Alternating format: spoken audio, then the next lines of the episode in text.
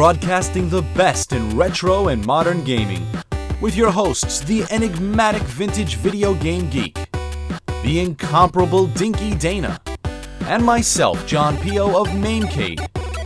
Welcome to Hit Reset Radio. I'm Vintage. I'm Dinky Dana. And I'm John Pio of Maincade, and today is October 16th, 2012, and this is episode 8 of the Hit Reset Radio Gaming Podcast. This episode, Halloween's coming up pretty soon, so later on we're going to recommend some of our favorite scary movies and video games for you. Yes, but before that, I wanted to talk a little bit about some of our favorite Halloween memories growing up. Now, Dinky, you apparently had a very boring childhood. um, or maybe your parents just didn't believe in Halloween. You say that you don't have any interesting stories. I find that hard to believe. No, nothing, nothing real crazy ever happened on Halloween. Uh, I always went out and stuff and got candy, and throughout college, some Halloween parties were pretty fun, but nothing, uh, nothing too exciting. Well, what were your more memorable Halloween costumes? Like when you were a kid, I mean. Did you have a favorite? Oh. I, I, I didn't really have a favorite, but I do remember one where we went up to uh, Lancaster, PA. Have you ever been there? Yeah, it's beautiful. My my mom really wanted us to dress up as Amish. Oh no! I mean, I, I, was about to say Lancaster. That's that's Amish country. And we didn't we didn't want to, at all. and she made us all dress up in these in these Halloween costumes that uh, she made so we couldn't like not do it, and it sucked. Did you, did you have a beard? Did they put we, a beard on? No, no. We oh, still we still bug her about that. They were Amish Amish kids, right? Yes, I was like eight. What does the typical Amish costume look like? Just black and white, just real plain. Yeah, but Amish you know people what? don't go trick or treating. Like if you came to my door as an Amish person, I'd say, "Yeah, what do you want?" you don't chew gum, do you? Bye. Yeah, we oh we hated it. We still bring it up to her. That's about the only memorable Halloween thing I have, uh, aside from eating a bunch of candy. I did dress up in a uh, in a ghillie suit. You know what that is?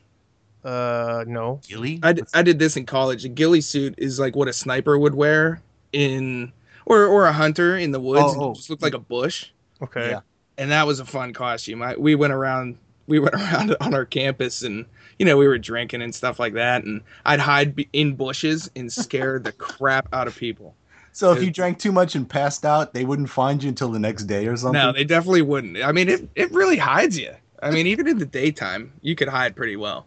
Those those are all of my stories. Uh, well kind of curious to hear about yours because you seem like it was pretty exciting. Well when I, yeah when i was a kid i can remember a couple that my mom did because you know one year uh, well, it was like when the Ghostbusters came out, you know, the movie.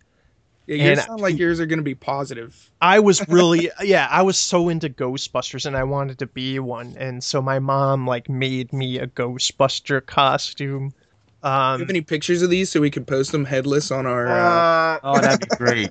I think they're all at my parents' house. That would be awesome. You should get one of those. The headless but, Ghostbuster. Yeah, oh. but I remember it was like basically I wore like a it was like a red what do you call those? Like it's like a one piece like it looks like what the janitors wear like it's like a one piece like a jumpsuit. Yeah yeah yeah, yeah. so I, I, had a red jumpsuit and then my mom took like this black backpack and, and to be the proton pack and then she used some, i can't remember exactly what it was but i feel like it was like a vacuum hose yeah probably with a little attachment on it. I actually made my own pke meter How old were you for this? Five or six or something like that. But I remember you making the PKE meter, and I don't remember all of it, but I know I used like a coat hanger for the, uh, you know, the little antenna. Mm-hmm. Yeah. Yeah. I remember one year I was Man at Arms from He Man.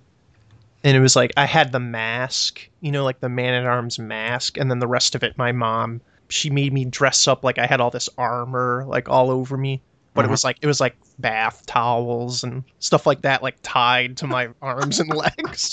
So did she make a lot of your costumes? She did. Uh, yeah, that's pretty cool. Because then how, you get to how would anybody you recognize want. you as man at arms with bath towels all around well, you? Well, because I had the ma- the rubber mask. All about the imagination, man. Yeah. But most people didn't know who I was. It's like man at arms in a sauna who got out.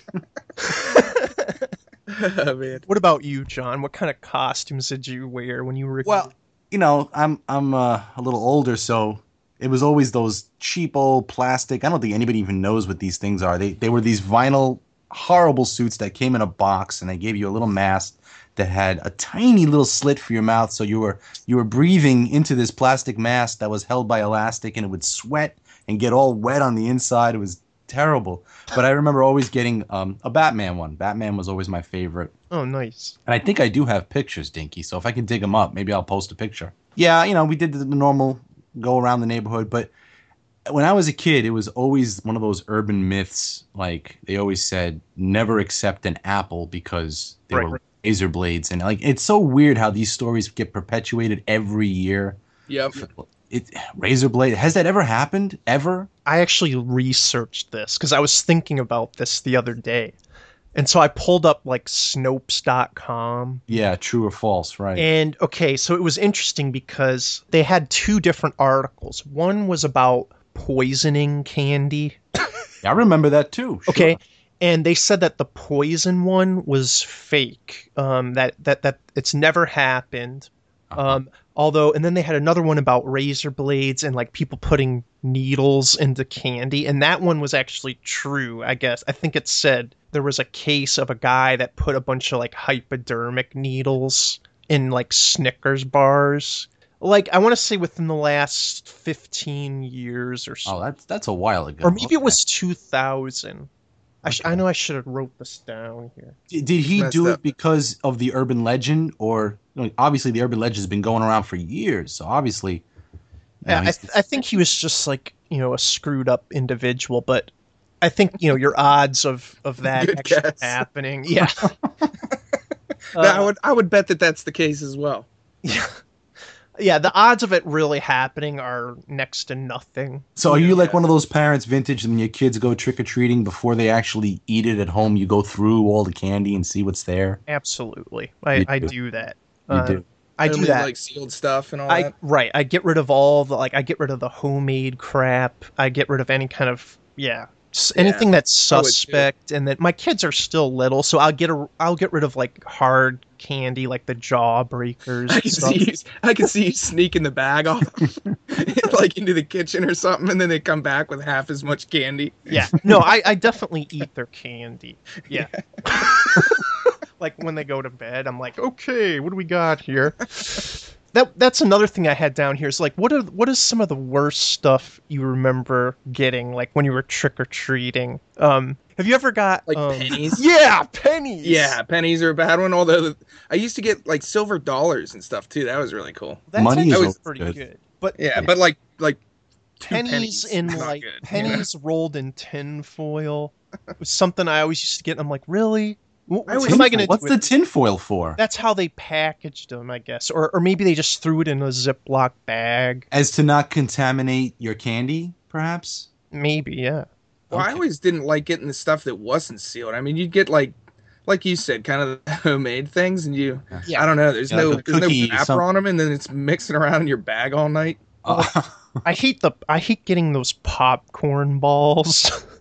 you ever get Yeah. those? yeah, yeah. Or like you know, you know, one thing I wasn't big into are those um Uh, that candy. every that everybody likes. I, I don't like this. oh, I- it just comes out once a year. That's it. You're it's, Yeah, it's like last year's candy corn. it's just sugar and and food. food coloring. Yeah. I always hated getting that because I I never liked them.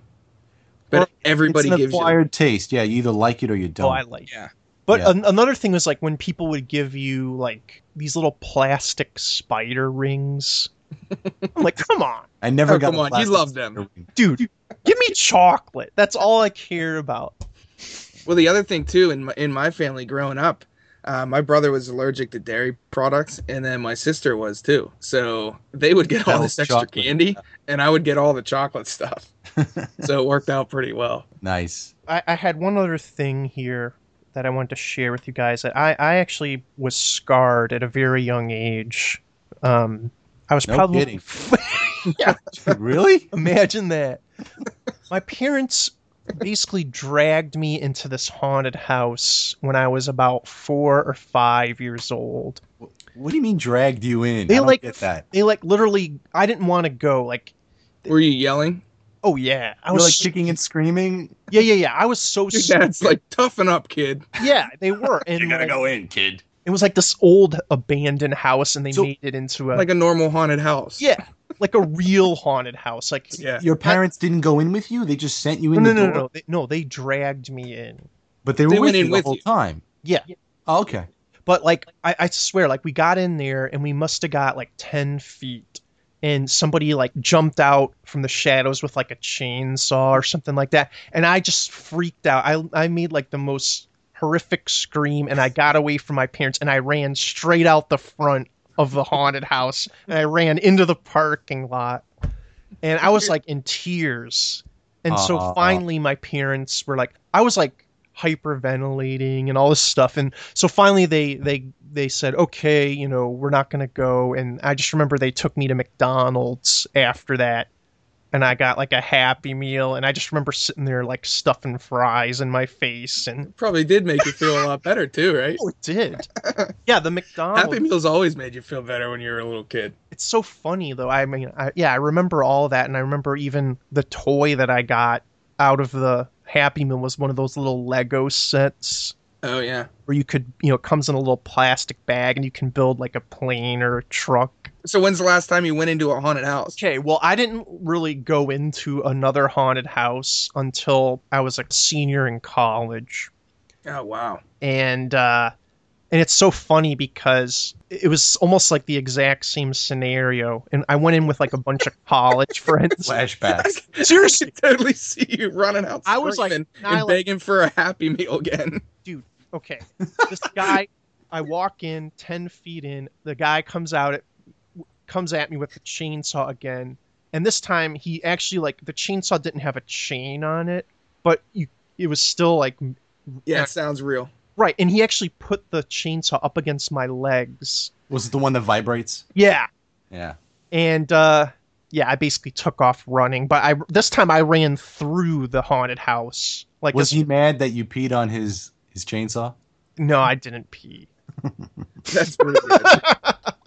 no, I couldn't because there were there were girls and stuff there. Oh, you had a man up. Yeah. Yeah, yeah, didn't, so- didn't As he's away. running, screaming like a little girl through As the he ran haunted through the house. halls. Can we go to McDonald's? Can we go to McDonald's, please? You were probably pushing girls out of the way to get out. so awesome. yeah, not not a huge haunted house guy. Oh, see, now I have a haunted house story. Okay. Okay, way back when, I, I guess I was 16 or so. I was dating this girl in the neighborhood who had a, a older brother who did not like me at all. And he was way bigger than me, and he was a karate expert. And he, I, I like this guy. Yeah, He's like a good guy. yeah, he's a good guy. Well, he he made it very known that he didn't approve of me dating his sister. So you know, whenever I go over the house, he'd you know give me noogies and kick me in the chest, and I- he was horrible to me. So anyway, one Halloween, haunted house, neighborhood haunted house. So she wants to go. Great. Well, the whole neighborhood's going. All the kids are going. We're filing up, and of course he's there. But you know, he's going in also as you know just a patron to walk through. So I'm uncomfortable. I'm like, oh, is he gonna mess with me? Uh, you know, I really didn't want to go, but she was like, come on, let's go, and I didn't want to let her know why I didn't want to go. So you know, I manned up. We we go in there, and we're going through, and it's scary. You know, it's cool. You know, and we kind of get separated, her and I. So we're just walking. I could see her, but it's dark, and I see him ahead of me, and he's with his friends, whatever. And it gets to a point where the lights just go out, and I see the guy that's going to jump out. You know, that that one guy that always jumps out. So when the lights went out, I don't know what came over me. It was a golden opportunity. The lights went out. I ran up to him and I clocked him as hard as I could right in the face. I mean, I mean awesome. everything I could muster, and he, I, I, he went down and he got up. As he got up, the guy who was with the chainsaw, I don't, I don't even know what he was doing. He jumps at him, boo! And I guess he assumed he was the guy that punched him. They start brawling, and it became this huge fight. And I was loving it because, like, all the security jumped them and dragged them out, kicking and screaming, and it was just the sweetest Halloween revenge ever. And to this day, he does not know I did that. So Wait, how old awesome. how old were you in this happened? I was 16. oh wow. But at 16, I was a scrawny, skinny, really, you know, and he was this karate guy. He was about three or four years older than me, and he just tormented me all the time. you never hear of opportunities like that. It was where, where he wouldn't know, know, listen, who it man, was. I didn't even want to go in the damn haunted house, but it just the lights went out, and I was like, "Oh my god, I could just smash this guy's face," and it was awesome. So you never told the girl about this? No, she thinks that her brother got jumped, and like That's- you know, that's awesome. got involved, and, and Oh, they were yeah, they probably got in all kinds of trouble And for there's, that. there's no tape, of course, because it was pitch black. It's awesome. Good stuff. That's a good story. That's kind of our Halloween memories, and um, we we didn't really answer any questions. I don't think the last podcast, so we we want to do that. Uh, we want to go into that right now. So we're gonna do some check the inbox. Check the inbox. John, do you want to get us started with that? Okay, so uh, let's see. This is going back a little bit. I think these were all from the forum, right? yeah, these are coming from the forums, which is a great place to to put comments uh, for our podcast here. This is from Prowings. Prowings says, I'm going to read this.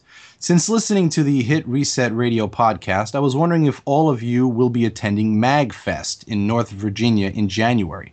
Personally, I would love to see you guys do a panel or game collecting and arcade collecting. Even if you guys just have some sort of meetup to play games and chat, that would be amazing. I also think it would be an amazing chance to grow the Hit Reset Radio podcast listener base. Oh yeah, please make t-shirts. I would totally buy one. And as an aside, he wrote, by the way, vintage, whatever happened to asking your guests what they wear while on the podcast, as in episode one? I really feel, feel like you had a niche market on that part of the show. Well, yeah, we can probably bring that back. We, we can do that for our, our, our next guest. I didn't really wear anything interesting tonight. I just have on like pajama pants and like a gray hoodie. Because, you know, it's starting to get a little chilly out there. Yeah, it Yeah. is. It sucks. Fall is in the air. Definitely colder. Are you guys wearing anything sexy right now? Uh, definitely not. Definitely Yeah. Sweatshirt. Just a plain sweatshirt? I, I'm actually Yeah, it's all gray. My windows open, and it's actually very cold. But I've got the windows open on purpose. And I told the fellas I, I'm sick. Uh, I've been sick, and I wonder why suddenly. Sleeping next to an open window in, in in October. So am I gonna have to start wearing some video game shirts? Is that what you're saying? Yeah. Is that is that what you're saying, vintage? Because I can't be saying I'm wearing a plain black or plain gray shirt all the time. You just need to be more descriptive. Plain gray with a hood. Fascinating. I do have a bunch of video game shirts though, but Maybe we should wear 'em, start just- wearing more interesting things. Whatever happened to the question? Hey, Yeah, why yeah, don't- let's get back to the actually- question. Come on. are we going to Magfest and Let's having a br- yeah. panel? let's break this down here. Is that the one that's in on like January 3rd or something? Yeah, it's early January, I think. Yes. I'd like to try and make it out to it, but I don't. I I haven't made concrete plans right now. So it'd be nice if we all three could get out there and actually meet each other. That would be cool. I mean, we've been talking about doing a meetup, um, but it hasn't happened yet. Yes. I'd like to. Magfest is a possibility. Um, definitely, I would like to do that. But uh, vintage, how do you feel about that? I'm good with it actually. Um, Really? Yeah. And and I am going to be there for sure. Um, For sure. Yes. And wow. It, it's not too far, and uh, I went last year, and uh, I enjoyed it. And I've actually been talking with. I've, I don't think I've even told you guys this, but I've been talking with NES Complex. Yeah. Chris, well, you yeah. didn't tell me, but I know. Yeah, he's gonna come. Oh, Um, okay. Yeah, and so uh, we're gonna we're gonna actually like stay there one night, and like I'm gonna pick him up at the airport, and we're gonna hang out. And you know what the actual city or the nearest area is? I'm gonna look up how long it takes. it's um well, it's outside of D.C. I believe it's in Yeah. Yeah, it's it's National Harbor, Maryland, is where the actual convention is held. Well, Yeah, I'll be going in November to RetroCon. Have you ever heard of this? RetroCon in Philly? Uh, You sent me some info over about it. Yeah. But that's all I knew. I didn't know about it before. That's the same place that uh the Too Many Games was going on, right? I have no idea. You know, I've never attended. A, a friend of mine is going. He's like, "Are you going?" And I said, "Let me take a look at what they've got." And it's it's more uh, toys and cartoons than video games, but video games are in it. And James uh, Rolfe will be there this year, and a couple of voice actors from uh, the original Thundercats. Lion-O is going to be there, and Tygra is going to be there. oh, Oh, so that's always awesome. You know, I'm what did you say the date on that one is? It's November something or another. I don't know. Uh, RetroCon. I just bought tickets today, actually. Yeah, yeah, Dinky. I think I emailed you about that because I saw it was in you know kind of your Still area. Yeah, I knew one of you did. I forgot who it was because Yeah. I mentioned to my friend. Um, I just went to a wedding uh, a little bit ago, and one of my friends lives out in Philly, and I mentioned to him that I might take a trip over there. So maybe I'll plan it for that weekend Oh, that'd be cool. if I can get someone to come with me. None of my friends ever want to go on road trips, let alone to uh, gaming conventions. Well, Although I do have friends right down in DC too, so maybe they'll uh, meet up for that. Okay. sweet. So as far as Magfest, we'll kind of say stay tuned and One third uh, of us will definitely be there. actually yeah next month we'll we'll try to have it all figured out and we'll we'll uh, give an update on the next podcast um, Yeah. and then the last thing is do you want to mention anything about t-shirts john I would. Uh, yeah, we had mentioned uh, putting together some t- t-shirts for fans uh, for giveaways, and I, I think it's a good idea. Um, we're still working out the details, so hopefully by next month's podcast we'll have some more details on t-shirts. Uh, I'm looking forward to that too. cool Think you want a white uh, a white skim t-shirt? right? I definitely want a black T-shirt. i said i wanted a white one oh, you wanted the white one. Dinky Yeah. wants the black one. right Yep. Okay. So we'll, we'll have to put a little variety. You will have to you will have to sketch up some of your images for that. I Wow, what are you talking about? Vintage sent me a, a, a what was it, a paint shop that you worked on? Gave me this this schematic for a oh. t-shirt. If Why didn't I get this? Know, I mean, Do you Vintage still have really it? Anal about things. He sent me a schematic for a t-shirt design. and wasn't it really like really professional Oh, looking Well, dude! why didn't oh. I get this vintage? because john was heading up this, the artwork, this yeah. project we'll, we'll put the schematic up somewhere yeah, that'd be great We'll too. put it on the Facebook. We've been neglecting the Facebook page. I would totally wear a Hit Reset Radio shirt. Oh yeah, I would too. I would definitely do. I, I, I'd love it. I always like your images that you make, so I'm, I I want to see what you can come up with and put on. well, you, you, we, I got shot down once. One of my images got shot down by. well, the you know what? We should we should make one T-shirt with that image, one special winner gets that one. I don't know. I mean, Hopefully, they're over 18.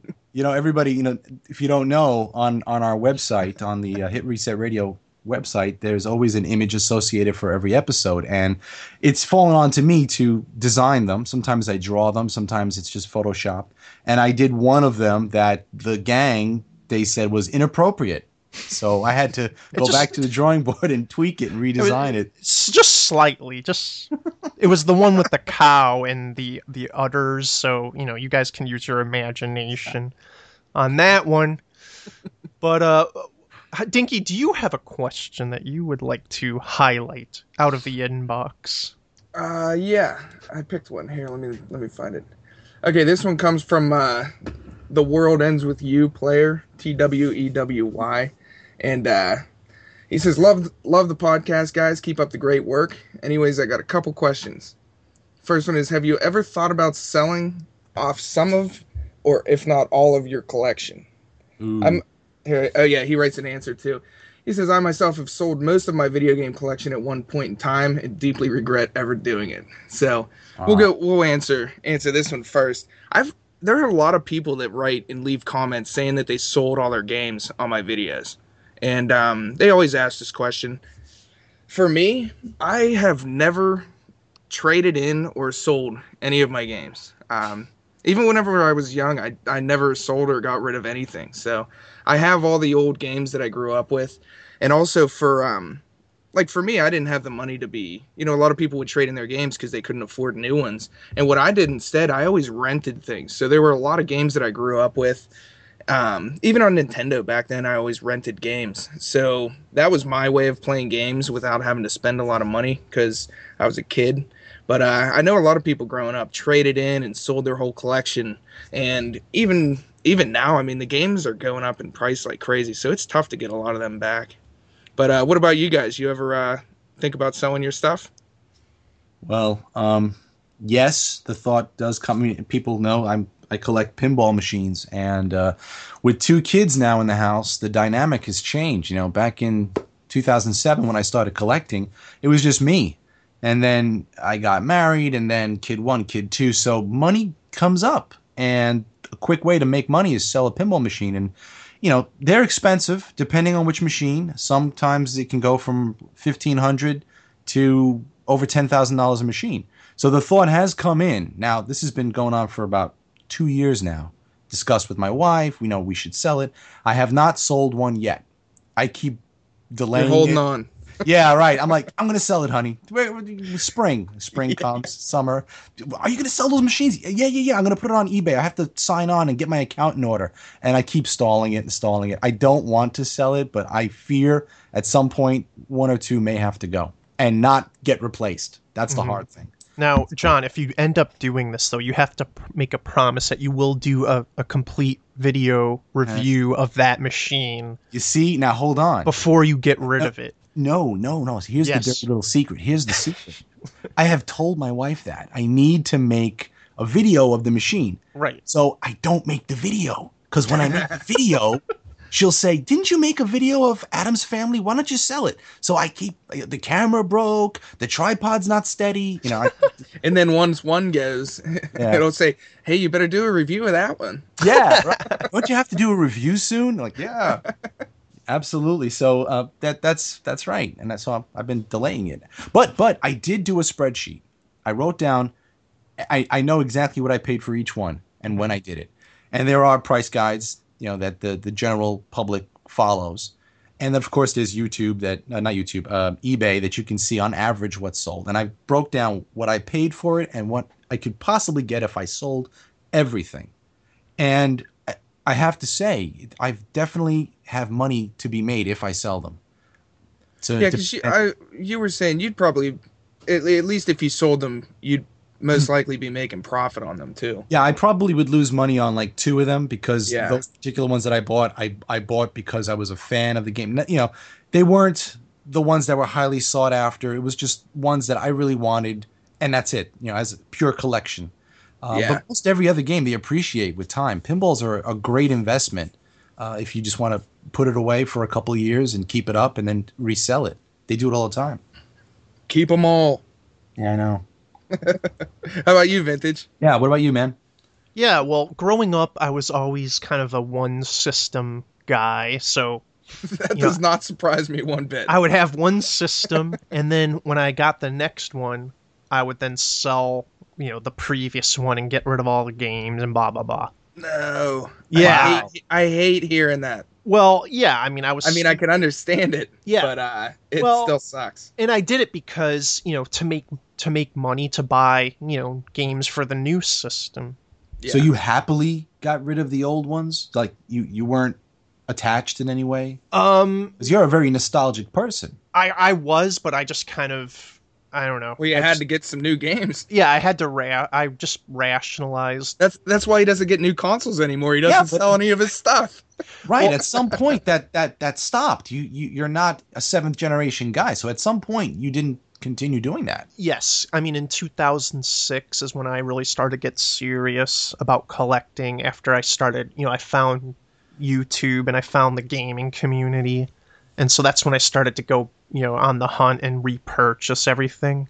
But uh, yeah, I don't know. I mean, I, I've I remember selling my my I remember my parents sold my ColecoVision in a garage sale um, after I had got my Nintendo. And then I remember I got the Genesis, so then I sold the Nintendo myself in a garage sale. Um, and then I remember pawning my Genesis to buy Nintendo 64 games because I got one of those. What, what do you mean pawning? You went to a pawn shop? Yeah, Really? yeah, I pawned it. I got like, I don't know, I think I got like 10 bucks for the system and like a dollar per game. I mean, it was Wait, terrible. wait a minute. You you sold it. You didn't pawn it. You oh, went to a sorry, pawn sorry. shop and Yes, you sold I, it. Okay. I sold it to the pawn. Okay. Yeah. Um, See, and- that's kind of speaking of pawn shops and stuff. It I, like getting some of the games that I got. My dad always took me out to pawn shops. He actually went out for instruments. He played trumpet, and so did my brother. So we always went out, and that's probably where I picked up, you know, kind of negotiating with people and Yeah. stuff, and going to the flea markets. But I mean, I used to get some games out of out at pawn shops and everything. So someone like you went in and sold their stuff, and yeah, it was stupid. I'm curious Um, to see how how or here. Do you remember how much you got for it? Oh yeah, I got nothing. Like I remember getting a dollar per game, and like Yeah. stupidly, one of the one of the games that I sold to the pawn shop was Castlevania Bloodlines on the Genesis, and I'm like still kicking myself because I remember buying it at Walmart, five bucks, brand new, and playing it, and then selling it for a dollar. Just so stupid. That's probably a lot of fun for you. Like a lot of the times for me to get the games that I rented that I don't still own. Those are some of the mm-hmm. best ones to pick up now, though. Yeah. So when you're out and you find something that you grew up with, it's pretty pretty cool. But I, I don't think all that counts for this question because I never really considered that a collection. You know, like I, I feel like I started collecting in 06. So from that, no, that point would on, that would definitely count. I mean, Yeah. yeah. that's what most people say. Like he said, he sold off most of his games at at one point, yeah. and then now he regrets it. So All right. Well, but that's cool. I mean, nowadays though, I like I'm not like you. Like you're you're a definite hoarder. Yeah. So And I, well, I should add in too. I, I shouldn't say I don't ever sell any video games because I, I do do trades and I sell duplicates. But if I don't if I don't have a duplicate of it, I usually don't sell it, even if it's not a great game. Right. Just I, I just like to have them. But uh, I do sell off the games when I go out to flea markets. I'll because people always ask me. They see me get a box of games and there's like another Contra or something. You know. Sure. I think you said that when I got one down. And you say, "What do you need another Contra for?" right. I don't actually sell the Contras. I, I keep them. But, uh, And you and have it- and it's three cool, too. Dark Souls or something like that on your shelf. Yeah. Well, it's cool too because when I got the world record for Contra, it was on my original console with the original game that I grew up with. Mm-hmm. So like stuff like that, I just I just think it's pretty cool still playing on the original one. yeah nowadays and i think i mentioned this before i i do go through my collection every so often and i just say am i do i really even play this or is this really worth having and i'll you know i'll i'll trade it in or whatever throw it up on ebay You know So what I- breaks my heart when I see YouTube videos of you see a guy he looks really downtrodden. You know something's going wrong in his life, and he's saying, "Oh, I have to get rid of my beloved games." And you, I've seen a couple of videos like that, and I hate watching them, but you, you do. I, I remember uh, J Boy Pac Man, um, which is uh, a nice guy on YouTube. He he got rid of ninety nine percent of all his games for whatever reason. Um, and it broke my heart to see it. I was like, wow, you know, you spend so many hours collecting, and then something happens, and you have to let it go. yep Yeah. Depressing. Tough, yeah. all right so did we all answer that one Yeah, and he also asked another thing right after it. He says, "Have any of you guys played a Shin Megami Tensei game? If so, which ones and what are your opinions on them?" Uh, he says that he's played most of them, and his favorites are Persona 3 and 4. And I heard a ton about these games, and I never really got into them. And I did eventually pick up Persona 4, and I played about maybe like four or five hours of it. And the dungeon, it just seemed like a repeating dungeon. So I played it, and I kept going around the same dungeon areas and stuff, and I just I just put it down and never came back to it. But I haven't played them a, a lot, but I'm people always recommend them real highly, so I might have to go back and play them. But uh, have you guys ever played any of this? Now i- is shin megami tensei is that a guy is that somebody's name No, it's a, they have a bunch of Shin Megami Tensei. It's it's a series. Like they have, they're all the personas and um, devil summoners. I think. but wh- what So- is that what is that is that a company what does that mean Uh, Yes, it's the name. It's it's the name of the games. But I thought the name of the game was Persona. Yeah, most of the games it'll be like in in front of it. Maybe Oh, that's a subtitle. Okay, so it's part. It's the series of games. Yeah. Yeah. Okay. Yeah, I've not played any of them. Yeah. But I hear Jumble Junkie talks about the fighting game all the time. Oh Right. yeah, they just came out with one, huh? What is it called? I I don't know. Persona played it. s- 4 Arena. Yeah, it it's Yeah. just came out this year, right? Yeah. John, how about you? I, I claim ignorance on this whole topic. I've not touched that game, and I probably should. I mean, I'm not. I don't know. I I'm missing a lot of this stuff. and I probably would like them a lot because I I always I've watched a lot of anime all the time and they're they're real they're all uh, real Japanese RPGs so I know I would like them I just I just didn't hear about them for a long time and then I just never really got into them but uh one of these days one of these days I'll get around to them All right, well, I have a question here. Uh, this is from Ten Shinhan, and he says, "Hey guys, big fan of the podcast. Keep up the good work." Uh, considering the name of the podcast is Hit Reset Radio, I think this question is fi- quite fitting. What is the point of a reset button on a console? Is it for people who are too lazy to turn off the console and turn it back on? Is there a technical reason for it? So I thought that was a really cool question, and uh, I actually went back and I did a little bit of research, and there's not a whole lot out there, surprisingly, about this. But I, there really isn't. Like I I saw one thing on Wikipedia, and it really didn't have much to say. But um, so I kind of I kind of came up with my own personal theory on this. So you guys tell me what you think. I think um, originally the reset button was um, meant to prevent like wear and tear on the actual console hardware itself because you know when you when you hit the reset button what it does is it like resets whatever software you know Right. whatever the game is that you're playing it just kind of resets it doesn't necessarily power the system off so i think when you actually turn the power on and off i think it does just wear and tear on the internal components because the electricity is running through them and stopping Well, it's it's a soft boot, is what you're saying. Right. Right. Right. And I, I I think that's probably the reason and in you know, back in the old days I was thinking about, you know, like the Atari and even Nintendo and mm-hmm. some of those consoles, like, you know, that was the only way to reset the game. But nowadays and, and, and this kind of leads into a second question. So he says, considering the Wii is the only current gen console that has a reset button, do you think the next generation of video game consoles will not have a reset button? I don't think they will because nowadays, if you want to reset the game, you can do it through like a menu system in the game, right? Yeah. So like I mean even on my PS2 I can I can, you know, hit pause, I can go in and I can like restart, you know, the game or I can exit to the menu or whatever. So I mm. can do it within the game whereas back in the day, you know, you you just couldn't do that because the games were just too simple. I like this question because I, I was thinking about it. The reasons that I was thinking is like on the Nintendo games with the save feature, like the Zeldas. I always remember reading on the back, it said, don't just hit the power button, hold in the reset button for like 30 seconds or something.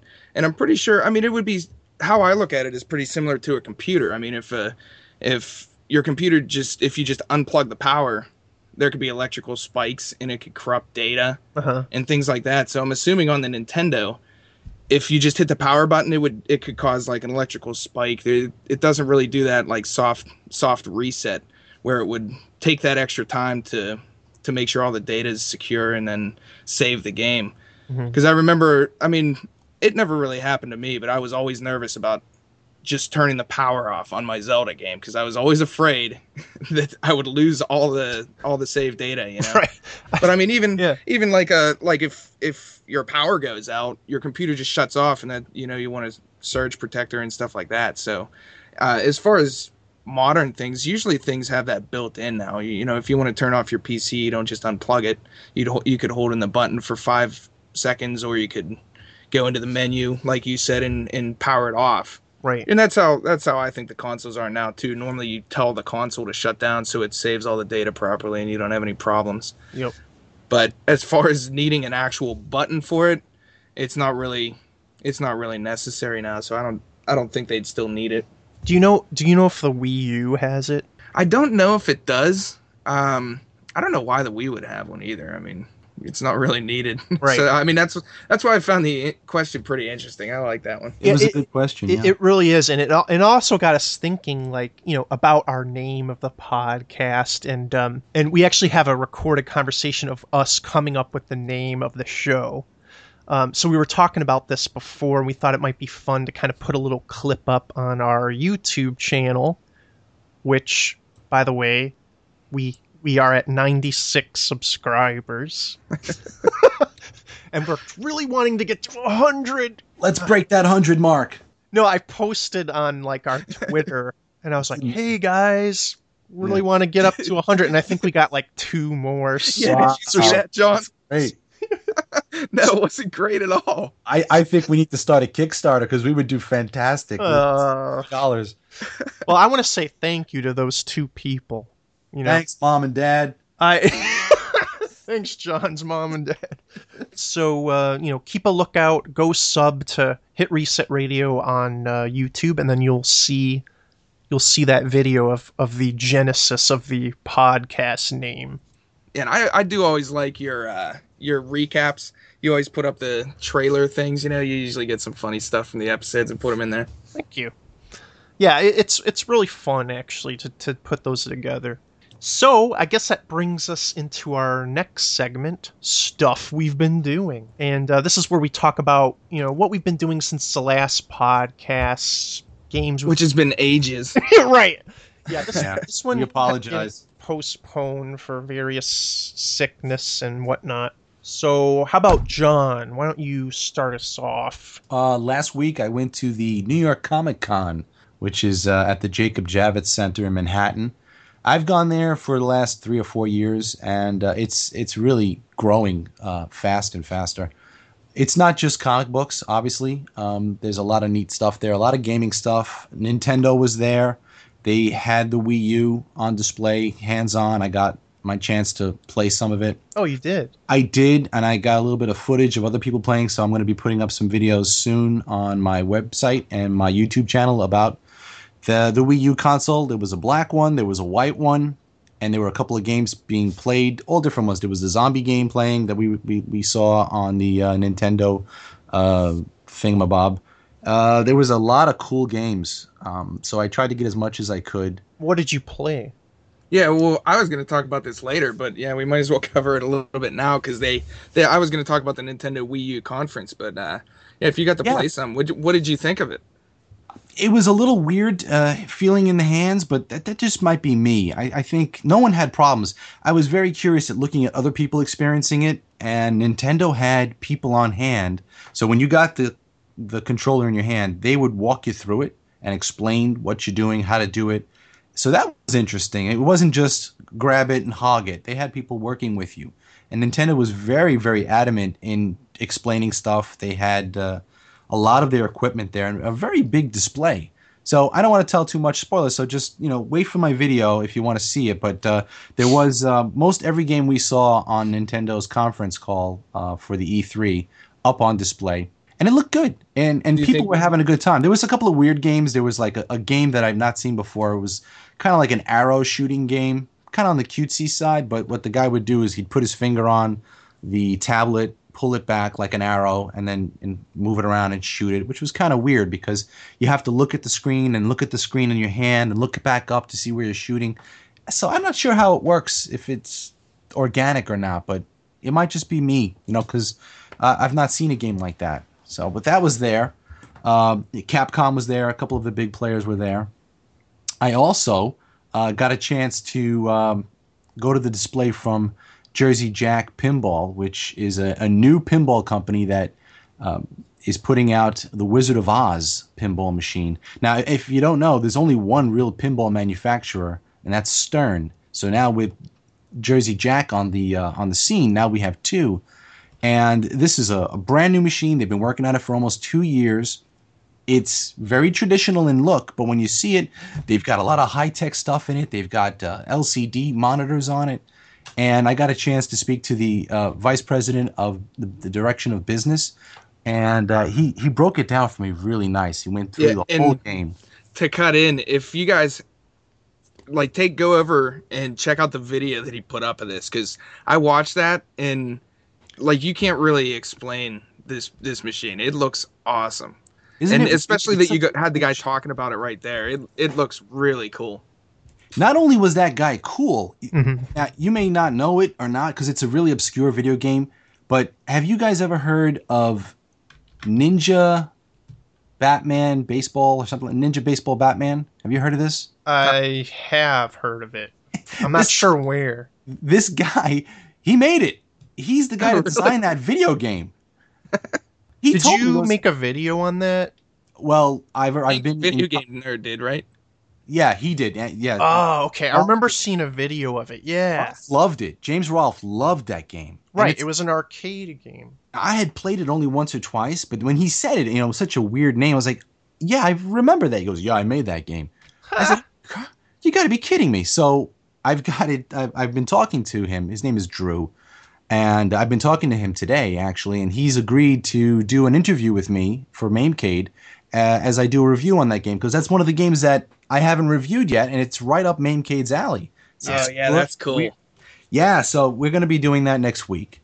So yeah, if you get a chance, check out the video for the uh, Wizard of Oz pinball. Mhm. Yeah, I'll put a link up on on our website because I mean I, I I go and see pinball machines, you know, and I'm not huge into pinball. I don't know a ton about them, but I mean, looking at this pinball machine, it just really stands out at you. All the lights on the not even not like not even the L, LCD screens, but the actual lights in the machine and how they set it all up. Just it looks really cool. Mhm. Each bulb in the machine can play like a multitude of different colors, every single bulb, so they can program it to just really light up like a Christmas tree. Yeah, and it does.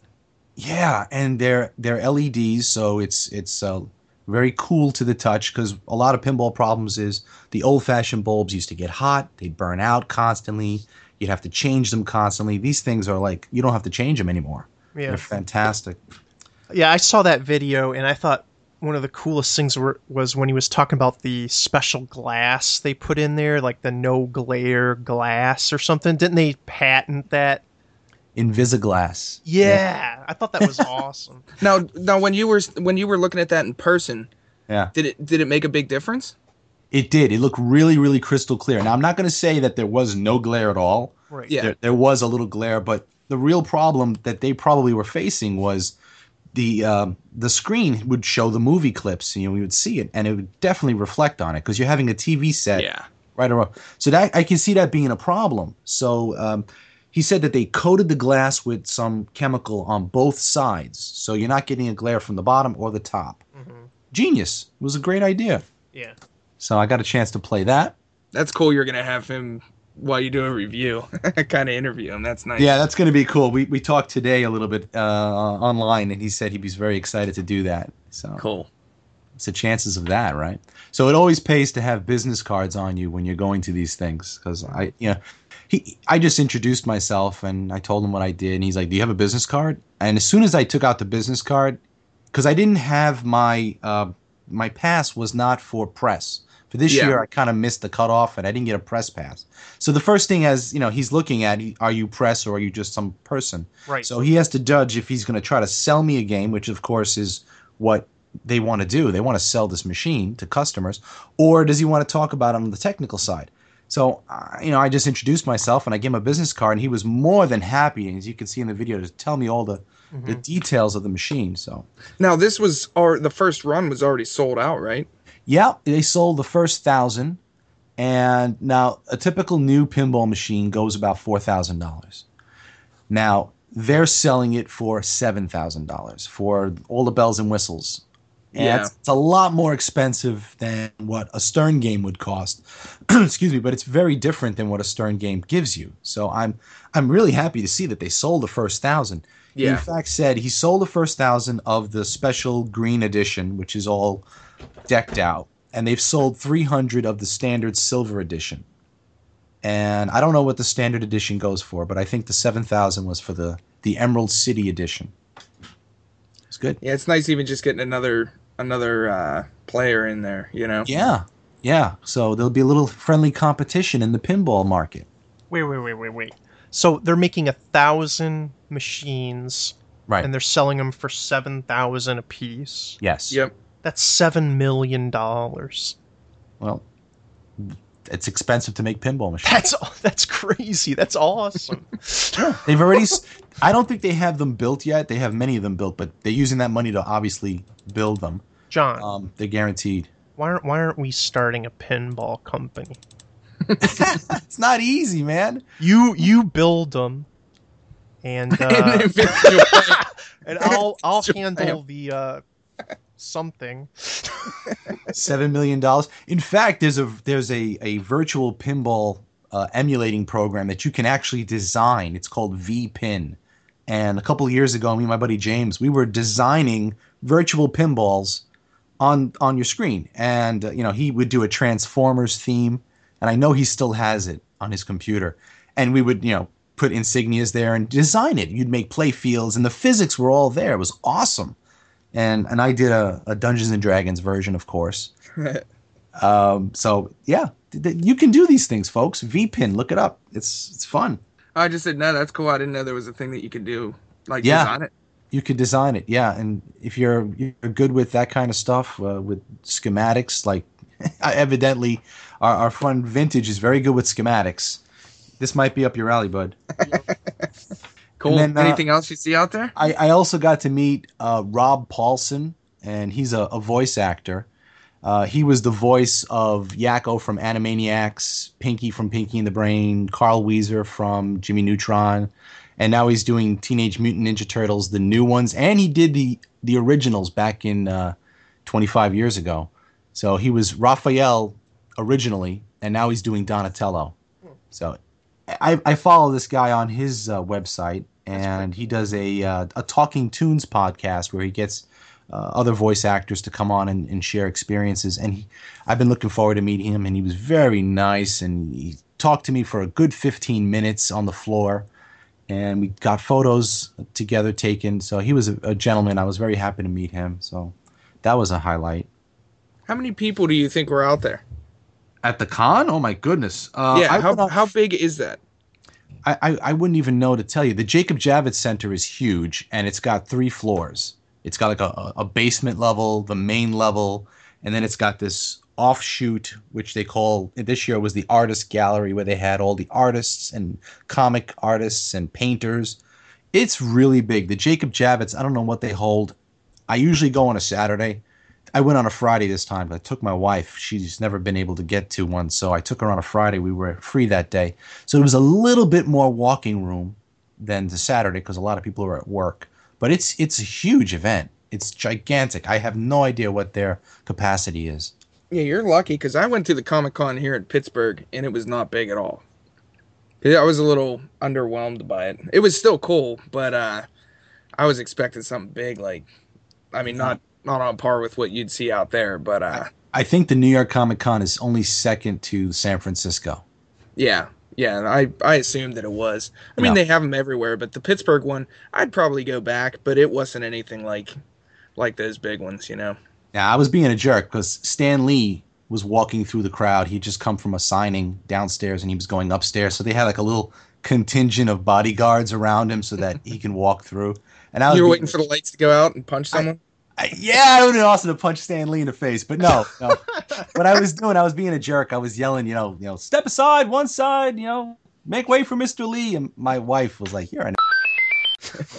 she, she, she puts me straight all the time, and I, I love her for it. So yeah, Stan Lee was there. I got to meet him. Uh, Lou Ferrigno was there. He got to sign something for my wife. Uh, she wanted a picture. Mr. Ferrigno was not a nice man. Shame on you. You're a grumpy man, Mr. Ferrigno. Why? What happened? He was a grumpy man. We we went there and he's there and he's got all these photos of him, you know, bodybuilding and Hulk and all that. You know, Lou Ferrigno was the original Hulk from the 70s series with, Bill Bixby. And and he looks up and he looks at my wife and me and he says, you know, cuz he's uh, slightly deaf, so his his uh, speech is a little strange. And that's probably one of the reasons why he didn't become a big action star. He he, he has a little bit of a speech impediment and he says, uh, you know, forty dollars for one picture, sixty for two. I'd recommend two. That's the greeting you give someone who wants to meet you. But John, Yeah. John, he's the Hulk. Of course Yeah, he's gonna be grumpy. I know. I was looking for the light switch. I was going to take him out, but it, it was that was the greeting. He was all grumpy, and you know, he signed. We said we'll take one photo, and she picked the photo that that she wanted, and he signed it. You know, and I took a picture of him signing it, and he gave me the nastiest look. In fact, the picture, which I'll give you, Dinky, he's he's looking at me like very unhappy that I took a picture. And my wife said, "Oh," and she points to a sign. He wants money for you to take a picture of him. Oh, so I guess he got Did you get away with it? So Mr. Ferrigno was not a nice man. I'm sorry. You're there every year. I know you're a faithful, but lighten up. Yeah, you didn't pay him right for that, did you? No, I didn't pay him. All right. No, in fact, I'm giving him free publicity right now. I'm not paying him. so, so I met Lou Ferrigno. Uh, let's see, Coco was there, Ice T's wife. She's gorgeous. Um, my wife was upset. She wanted to meet the WWE wrestlers, so we, we found the table, and, and it was only uh, Butterbean there. I guess we missed them. Butterbean. Butterbean was there. He's all this, this big, kind of heavy set, funny looking guy, and I remember watching his fights. yeah, he was a good fighter though. So, but uh, the Comic Con was awesome, so we enjoyed that. And I guess the final thing that I've got to talk about, and, and Vintage made me feel horrible about, about this. the uh, The Walking Dead uh, season three. I was all excited. He he tweeted at eight thirty in the morning, you know, getting ready to see Walking Dead season three, and I was all excited.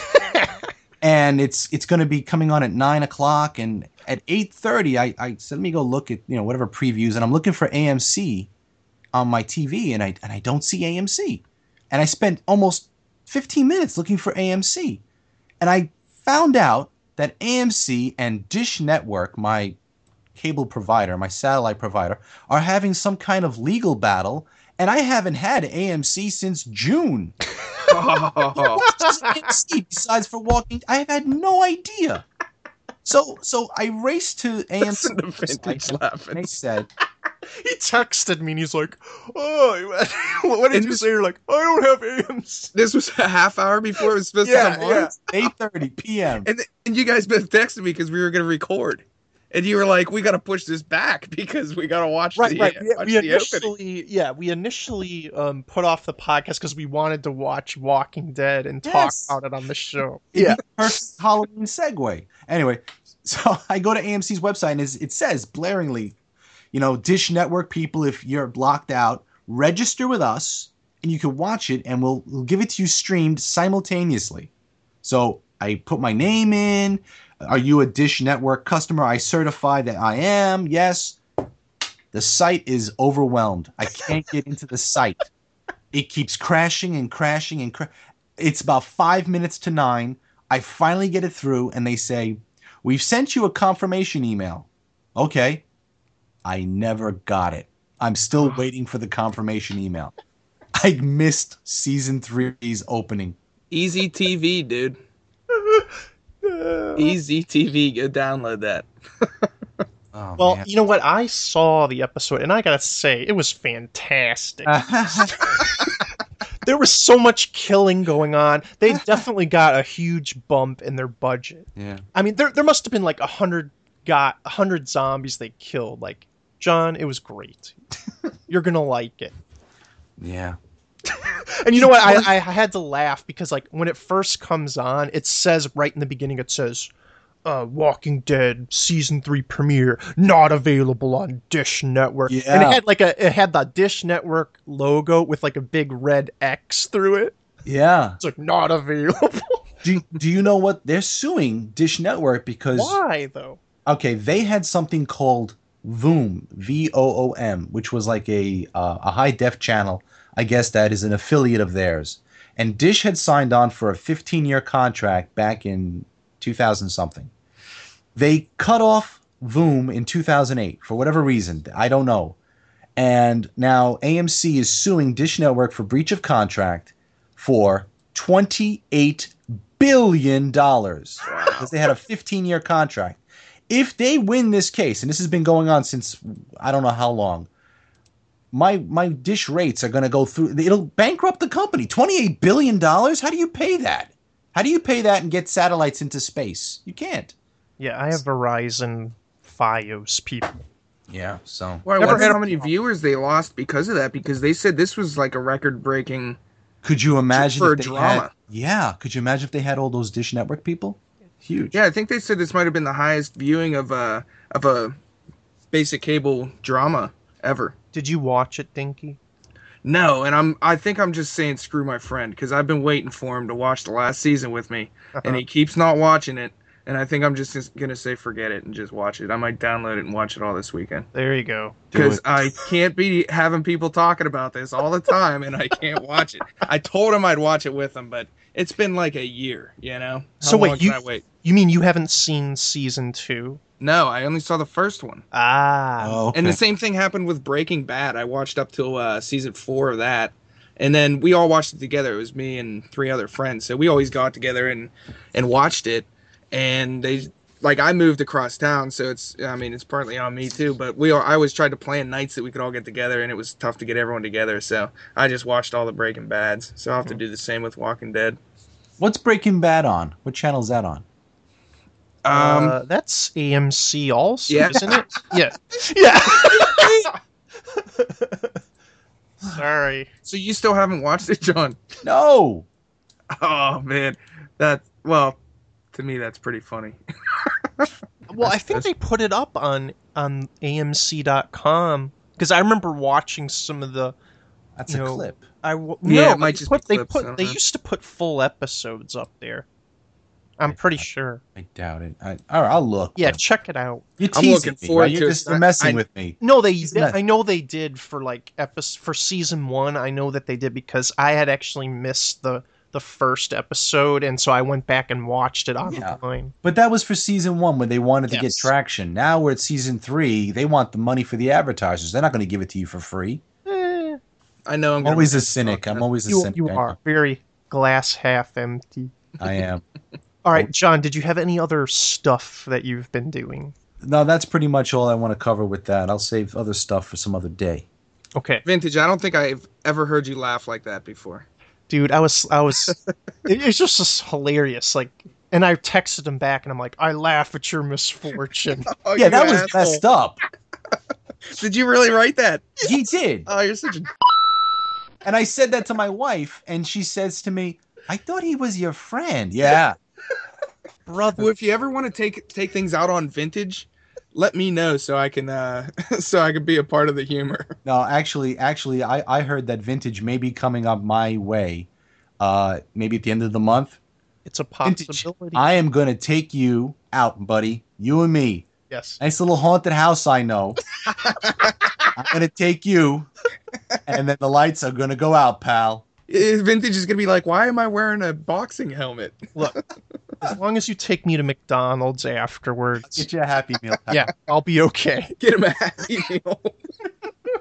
Ah, man. All right, Dinky, what about you? What's been going on? Um. Well, one big thing, and we I think it was the maybe the first episode that I mentioned uh, that I was looking for Sammy Lightfoot, Mhm. and I, I explained that all in the in an earlier episode. But I was at I was at work and I was listening to um the Operation Killscreen podcast, and Sinister Moon mentioned Congo, uh, an old com uh, an old game I played on the Commodore, Congo Bongo, and I I don't know why I just got the I just went and looked on my phone and checked eBay, and I looked up Sammy Lightfoot, and there was a copy of it on eBay. And in the in when I talked about this before, I always thought that it was on a floppy disk for the uh, disk drive for the Commodore 64, and over the last six years, I've probably only seen it pop up on eBay or Amazon probably, I don't know, maybe six times total.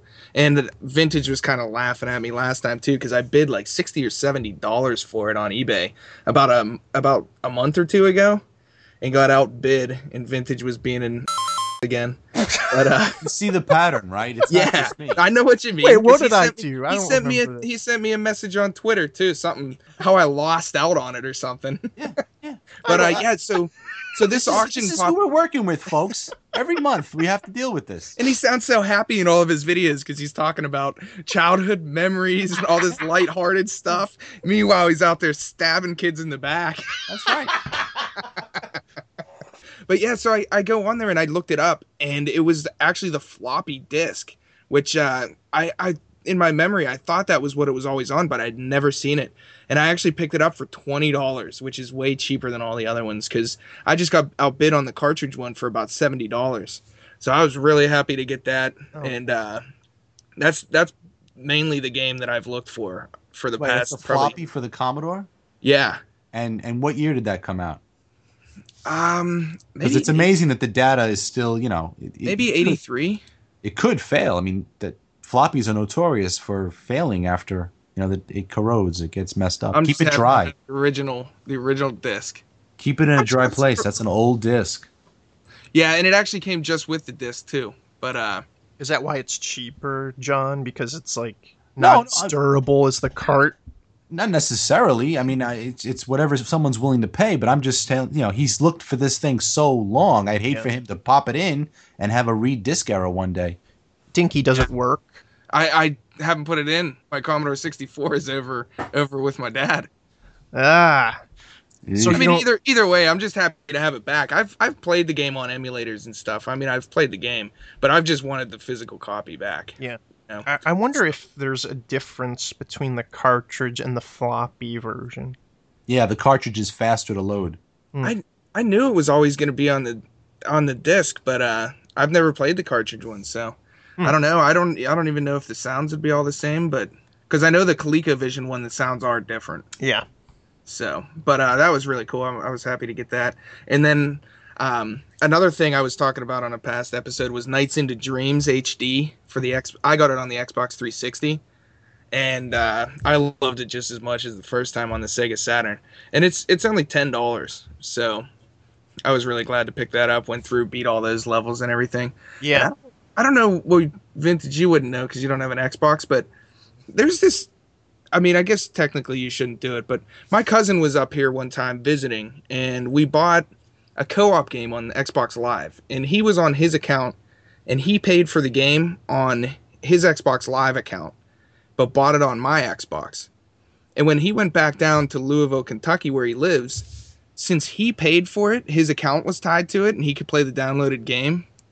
But since he downloaded it on my Xbox, I was also able to play the game. hmm So you can buy Xbox Live games for half price pretty much anytime you want. It's kind of a cheap trick, but uh, kind of interesting. So uh, I forgot to do that on with Nights into Dreams. I've been wanting him to play it, but uh, people could try that out if they're if they're buying downloadable games. If you want to be an ass, well, well, how long? How long ago was that that you did it the first time? maybe a year. Okay, because I remember I thought I heard somebody talk about this, and and they may have changed it where you can't do that anymore. Yeah, I was I was surprised. I mean, we weren't trying to do it on purpose. He just happened Right. to be the one that paid for it up here. Um, I think that was Shoot Many Robots. So whenever that came out, actually, it probably wasn't even a year ago. No, no, But, uh, it wasn't because we were yeah, talking about was- it on the podcast. Yeah, probably about six months ago.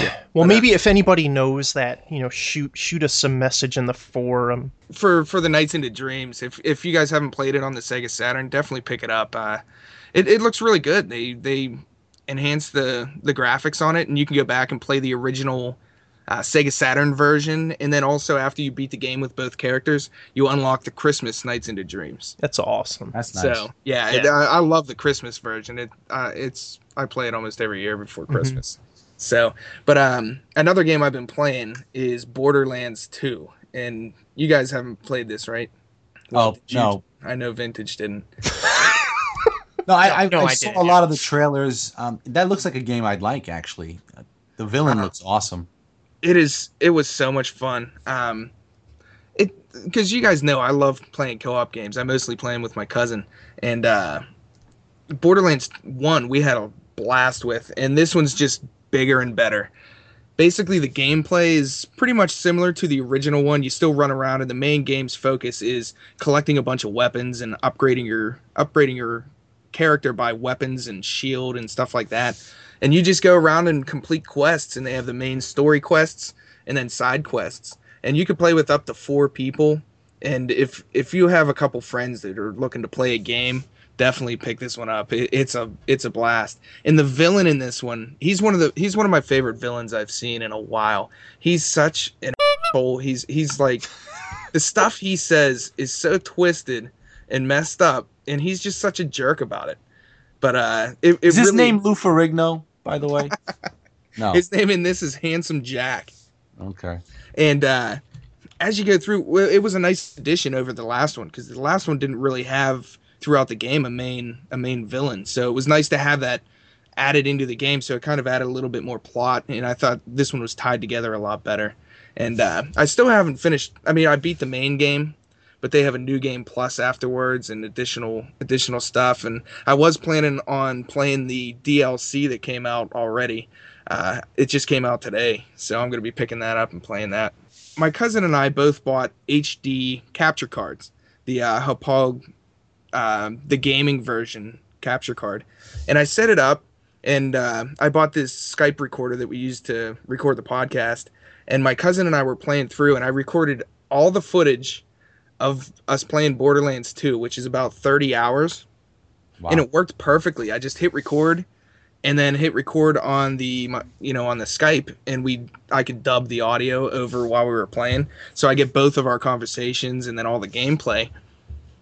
And we played through the entire game and we saved the last quest cuz we stopped we thought it was like the moment of no return so we played it the next day. And for some reason that last file got corrupted. So I have like 29 and a half hours of Borderland gameplay and not the ending. I was so pissed off. I was so mad. I, I oh, I was pretty mad about that. But uh, How much So how was- much hard drive space did that take? it's a lot. Every hour is about four gigs. Okay. Yeah. So How big is that that drive? I have a terabyte. Yeah. Yeah. Well, well, it just yeah, it just uses your computer's hard drive. Are you going to go back and redo it cuz you saved it, right? Yeah, the only th- I was debating because I, I was gonna put up the entire gameplay, you know, put it up on uh, on YouTube on on my other account that I haven't uploaded any gameplay on, but uh, 30 hours. yeah, I would put it up. Why not? A 30 hour video. No, no, no, no. I'd put it up parts. Okay. Yeah, no, I'd put it up parts. I, w- I just wanted to test it out. This is kind of the test because I'll probably put up some Halo, Halo footage. But um, yeah, I don't know. Without the ending, it would kind of kind of suck. you know? Surprise! That's Dinky Dana Plays, right? Your other Yeah. channel. Yeah, and I put up a Zelda 2 playthrough on there, and then Contra, and that was about it. Yeah. But I am gonna start putting stuff up on there because now that I have this all set up to record, it is really convenient. Um, I don't know why that last thing screwed up, but once Halo 4 comes out, I'm gonna be recording a lot of that because I love I love Halo. But yeah, that's pretty much all I've been up to. All right. Well, I'll go. Um, I've been playing some games, and I, I made a conscious effort to play a lot of like quote unquote scary type games or whatever because we're going to talk about some recommendations a little bit later here.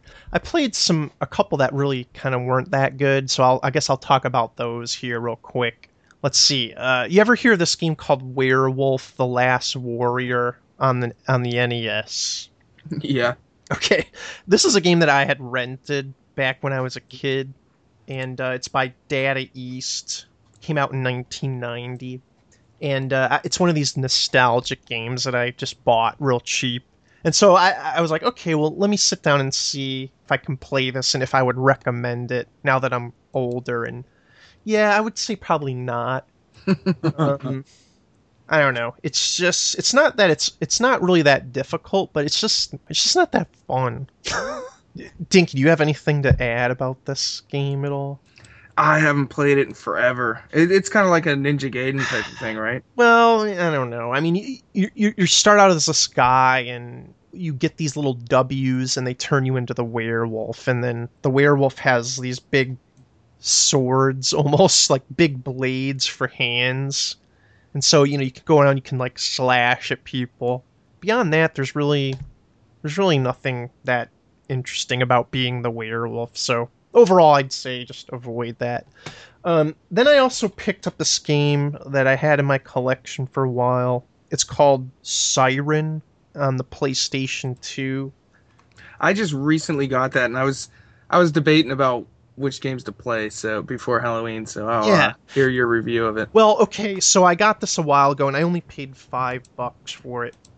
And this came out in 2004, I believe, and it's like uh it's by Sony, so it's a PS2 exclusive. And premise of the game is it's kind of like survival horror. You you kind of start out and you're on this island, and for some reason there's some kind of ritual, and all of a sudden all the water around the island turns to blood, and the people on the island turn into zombies. Except for there's there's like a band of like ten people that for whatever reason they don't turn into zombies. So the premise is that you play as each of these characters, but you play in these little little missions. So you'll be like one character and you'll have to they'll give you an objective like you have to try to get to this road or you have to try to get to this house and uh, you've got zombies that are trying to kill you and um, and it so it bounces around the island. You play over a period of three days, and the other kind of different thing about this is they they have this thing called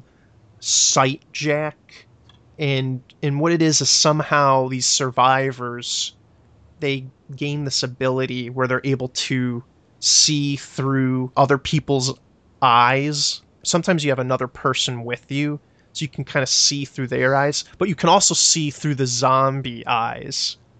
So there's a little bit of a strategy where if you lock on to you know these zombies, you can kind of figure out where they're at. It, it, it's interesting, but overall, I played it for a few hours, and the thing that kills it is the controls. They're they're just really clunky. Um, Do you do you walk and then you have to turn separate?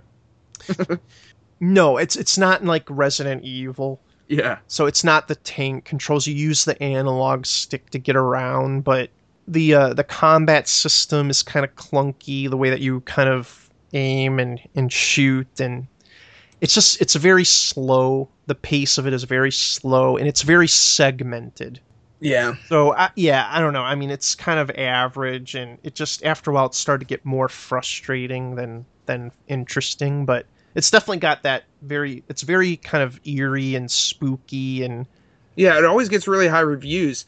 And I just picked up. I was thinking about playing soon either th- that game or uh, starting the Fatal Frame series because everybody those are the two that I've heard heard real high ratings about. So really, I guess I'll go to the uh, Fatal Frame. yeah. Well, I would be interested to hear what you think about Siren if you ever get to that one as well. But yeah, I wasn't a fan of it. Um, and then the other two quickly that I'll mention here is I've been I jumped back on the PC.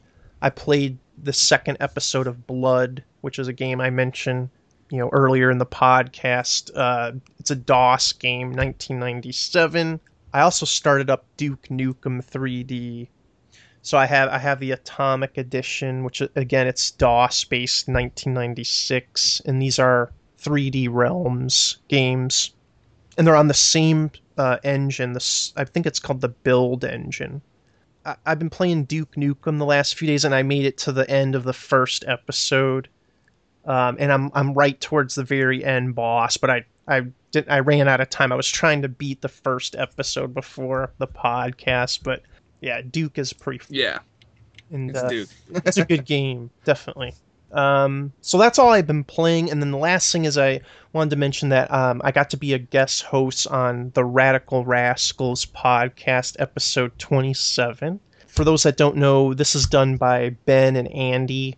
They're um, they're really big contributors to Pete's Game Room forum.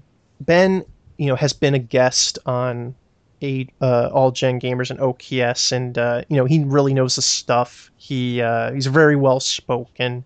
Yeah, I noticed that. He speaks Yeah. so eloquent. It just flows off the tongue from him. I told him I told him that he was quite the orator, Yeah. um, and I yeah I just enjoy listening to to him and Andy. Um, Andy's from the UK, and he has a YouTube channel, but he doesn't do a whole lot of videos. He has a few up, but he's also more of a forum guy, and them two are just a really cool combination.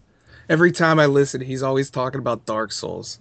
Yeah. I love Dark Souls. I want to talk to him sometime about that. But uh, yeah, I really enjoyed it. I I just started listening to them probably um, I don't know maybe the last five episodes, Mhm. and I mean I've been listening to them most most all the ones they put up, and it, it's a pretty good podcast. I like I like them. It was good, and and I've, I've been meaning to do like another YouTube video on our uh, channel and just on Hit Reset Radio and just kind of like some clips of us talking. And it was kind of funny that the title of the episode is Zero F's Were Given because the big topic of the day was you know what games you think are overrated. And so I thought it was because you didn't let them swear, so there were no f bombs. no, they self they self uh, censored the title. we yeah we went into like talking about Mario and Zelda and I, I we talked- really got to hear some some old vintage going on over there. Yeah, it was good. yeah, yeah. I talked about how you know I I think Super Mario Three is overrated, and I actually think the second game is the best game. Nonsense. Nonsense. yeah.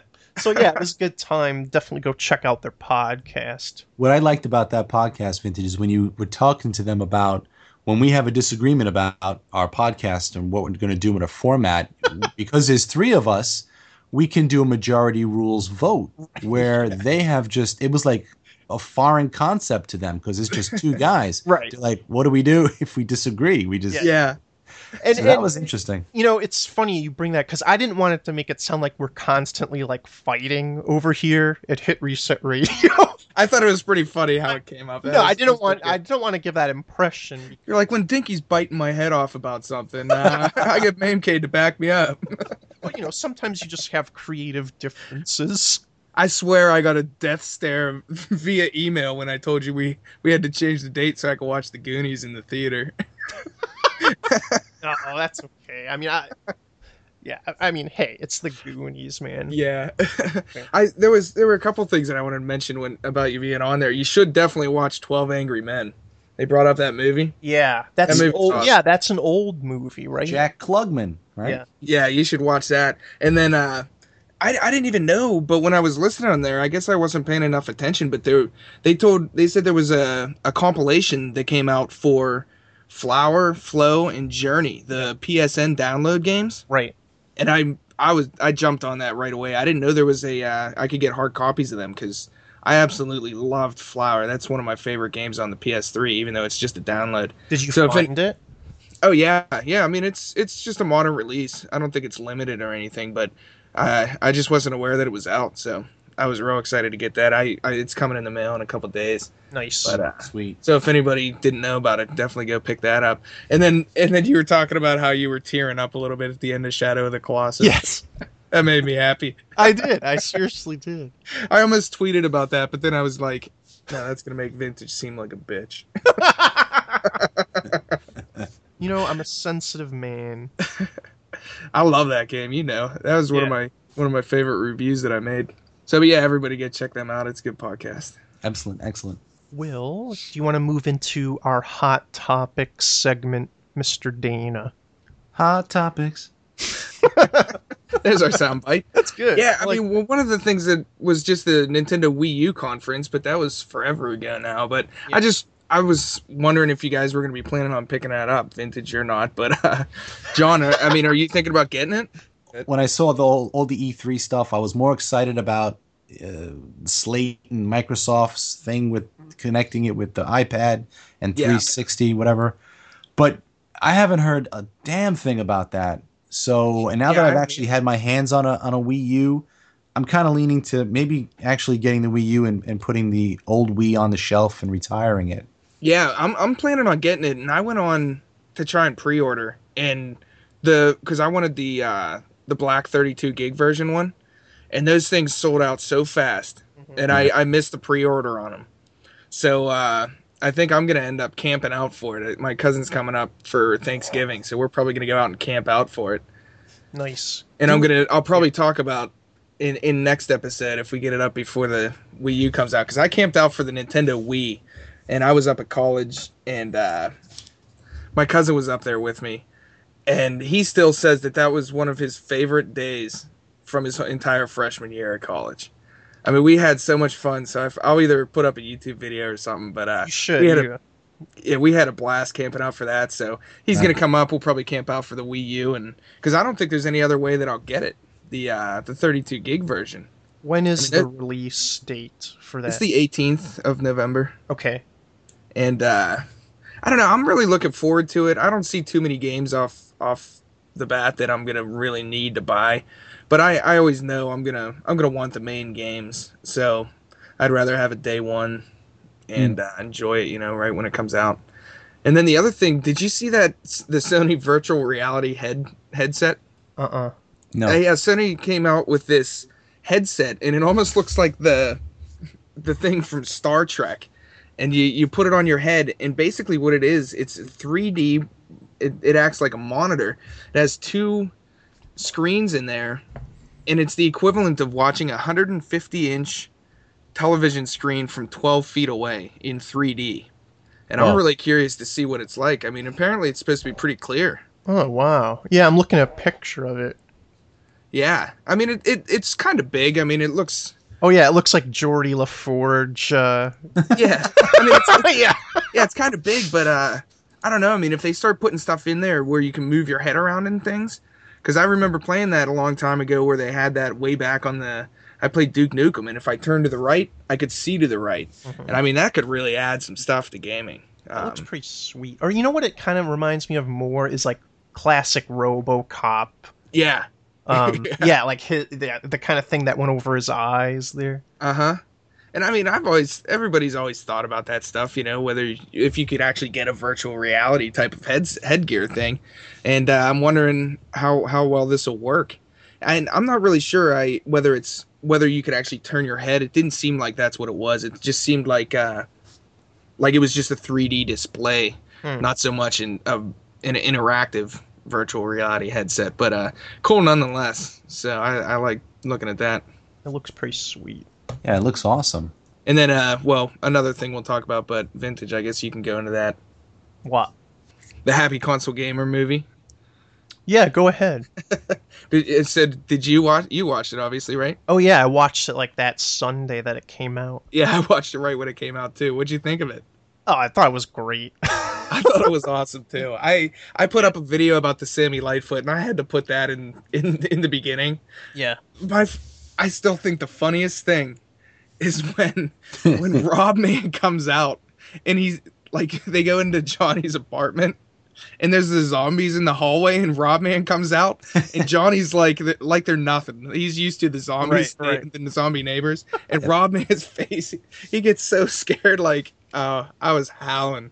And there were there were a lot of really funny moments. Yeah. so Yeah. I, I had a lot of fun watching that. I, I have to say, I think Rob Man actually stole the show. Yes, I, I, I tweeted him. I said he, uh, his acting was excellent. Yeah, the, Yeah. the whole thing about when he dressed up as like Solid Snake, and, Oh, he yeah. was, and he was breaking into that guy's house, like, oh my gosh, that was great. And Johnny was talking on our podcast how he was nervous what people would think and stuff, but yeah, oh man, Excellent, excellent, Rob man. if you're a fan of gaming, especially retro, uh, you got to check it out. And he put it up for free, so we'll put a link link to that so you can watch it. You can watch the whole movie for free on YouTube. yeah, And it's, It, it was surprisingly HD too. I it mean, looked really good. Uh, Yeah. I watched it on my on my uh, iPad, and it was it looked fantastic, and the special effects were really good. mhm. yeah, Awesome, good So- job, man. Everybody check that out. I, I think it was about an, a little over an hour, maybe like an hour and five minutes or something. And what'd you think of Gamester's cameo appearance? I was totally not expecting that. I They've been talking. They've been talking about that for like a year on the podcast and all that, and that is not what I was expecting at all. Yeah. Oh man, it was so out of like left field. yeah that that whole yeah i was that was so freaky actually that that first fight scene with that with How that he's running around like that. and did you guys see the uh i made like a little Yeah. meme You're- or whatever it's called A meme. yeah a meme What you did? yeah i did of of gamester and and it, it's Oh, I missed it. Where where is it? i posted it in the um all gen gamers forum but also on twitter so it's Oh, okay. probably in my My- Yeah, I'll go look at it. But yeah, it's basically like Gamester, and I took a uh, image, a still from like the movie with Gamester, and it just says a monster bit my balls off. Oh man, that was funny. Yeah. Very cool though. Yeah. So glad I got a chance to watch that. I'm wondering if he's gonna come out with the DVD version. I'd definitely buy one of those. Yeah, yeah. Yeah, I'd, I'd be on board for that. So yeah, I guess vintage. Uh, that was kind of your topic over there. But uh, what else? What else were you All right. about? Um, yeah, um, couple things here. Um, there was a quick thing that came out with Star Trek. I guess they announced the official name of of the next movie. So it's going to be called Star Trek Into Darkness. Um, and I think that sucks Very as, vague, as a name. especially when you're flying in space. And they, Yeah. I don't know. Uh, and then they, I guess they showed like a like a millisecond clip of um, from the movie on Conan O'Brien. They had some guy on there. I can't even remember who it was, but yeah, they showed like this clip, and it showed basically Spock in some kind of a environmental suit, and apparently he was inside of a volcano. so that's all that I saw about it. But That's it. That's what they showed. yeah, it was like a millisecond. How excited are you? Uh, I mean, I'm definitely gonna go see this movie when it comes out. Like, I'll Yeah. be there, you know, like after a couple weeks when nobody's in the theater. Oh, really? I'm not gonna go like opening opening night. I never go opening night. Hmm. Opening weekend. Yeah, I don't like crowds or anything. So, um, so that's that. Um, last thing I wanted to mention was the uh, Ready Player One contest has ended. It actually ended back in August, and I forgot to talk about it. And now I can kind of run through all the games now briefly because it's over. So if you if you guys never heard of it, Ready Player One, it's this book that came out, and uh, it's set in the future, but it's all about you know 1980s uh, movies and video games and you know very geek culture that kind of stuff. Yeah, and virtual reality, like I was talking about. Right. and It's so a cool book. yeah, and in, in the book, the whole thing is there's like this Easter egg hunt, you know, and if you if you figure this out, then you, if you find this egg, then you win this massive fortune. So the author of it is named Ernie Cline. He uh, basically did a uh, promotion where you know you have to find an Easter egg in the book, and it tells you to go to this website, and uh, you have to do three video game challenges, and at the end of it, you win this. Uh, uh, you can win a DeLorean. Okay. So I, I I started this off. I was very psyched about this in the beginning, and I I ended up finding the first uh, challenge, which was an Atari 2600 game called the Stacks, and so it's based upon the character in the book, and the, and he lived in these gigantic like towers, and they were basically mobile homes that were stacked on top of each other all the way up to the sky. So you had to go through, and I actually recorded footage of this, and I plan to do like a review of that game eventually. Uh, so I have recorded me playing that whole thing and beating that. Um, and, and and one thing I have to admit at this point is that I didn't actually find the Easter egg in the book. I just started googling things randomly, and I googled the name of I googled Anorak's Almanac because that that that's like the guide in the book that they follow. And when I googled that, it took me to the I found a link and it took me into the first gate.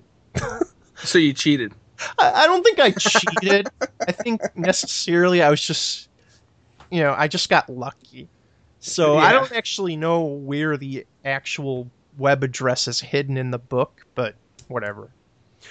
so the second game, and this is where I got turned off, is the second game was like a Facebook game, and you had to go and you had to go through, and it was this virtual garage sale thing, and you had to collect a bunch of items, and I think Gamester might have beat it, and he was telling me that you had to like pay money, you know, and so I got really turned off. Really? Wait, Yeah had to pay real cash. had to- to pay real money and I, to do certain things and i think you didn't have to but if you paid money it would significantly reduce the time um Why would he pick that as one of the challenges? It doesn't make sense. it was made by some Make guy that it was like made by a guy that was like one of his idols or something like that Oh, um i think it was like kind of like a scheme to make money. That that's what it sounds like. Yeah, I don't yeah. want to say, say that flat out, but well i don't know. I mean it kind of it, it did turn me off so i kind of bowed out at that point. But if you made it past that the final um, challenge was you had to set a new world record for pac-man joust black tiger uh, robotron 2084 or the atari 2600 uh, version of joust okay so it was those five games, and those were all games that were that had something to do with the book. And so, uh, eight days into like August is when this one guy actually set a world record for uh, the Joust Atari Twenty Six Hundred.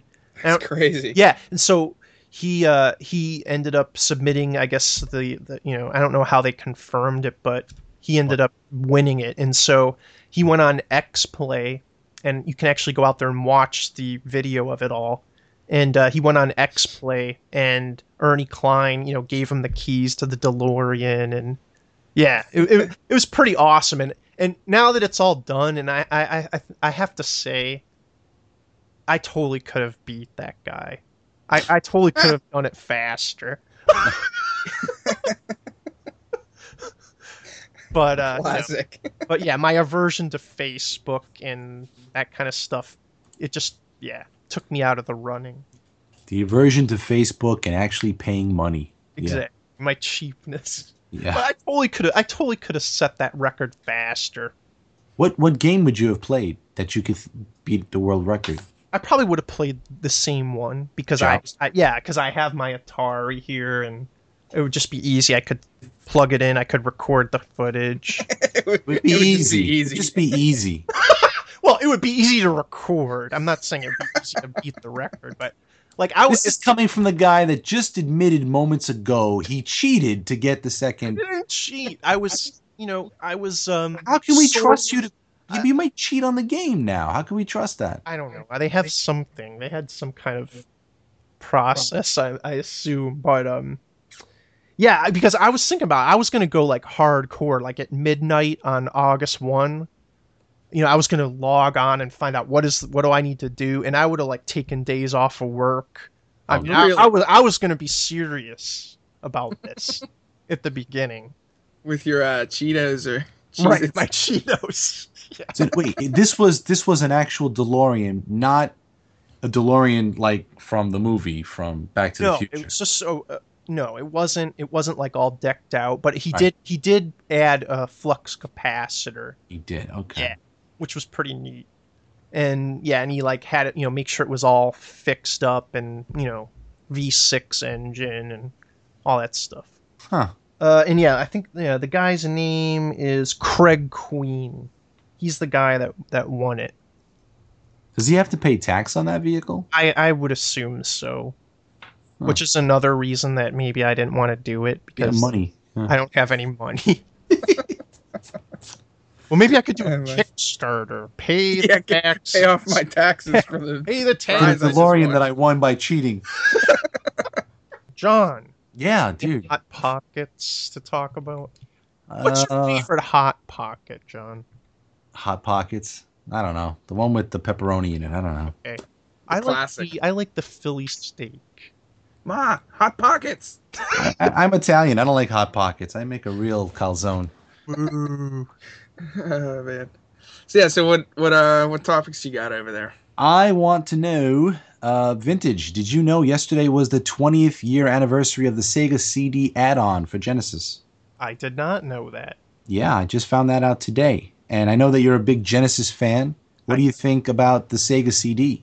I never had one when I was growing up. The first time I played it was in college. Um, I had a buddy that had one, and I played Sega. Uh, yeah, I played Sonic CD, and I thought it was awesome. And Yeah. that's probably my favorite Sega CD game. I like Sonic CD a lot Yeah. too. It's Yeah. really good, I think. Because you were talking about that on the other on the Radical Rascals, right? Yeah, we were talking Yeah, about I Sonic. I like that. He said he. I think it was Andy said he didn't like it a ton, right? right. He didn't. I played it. I played it a lot later too because I didn't grow up with the Sega CD either. Yeah, I, I think all the FMV stuff. I think it's all crap. Mm. Uh, but I think there are a handful of you know definite definite gems on there, and Back then, though, it was really cool. I remember because I my friend had one, and Mhm. I remember seeing Eternal Champions, and I thought that was like the greatest thing ever. But I mean, the FMV stuff, I, I it was really cool back then. I mean, I, I didn't know that they'd be able to do that stuff. I mean, it's not good looking back on it, but when that first came out, it was it was pretty neat.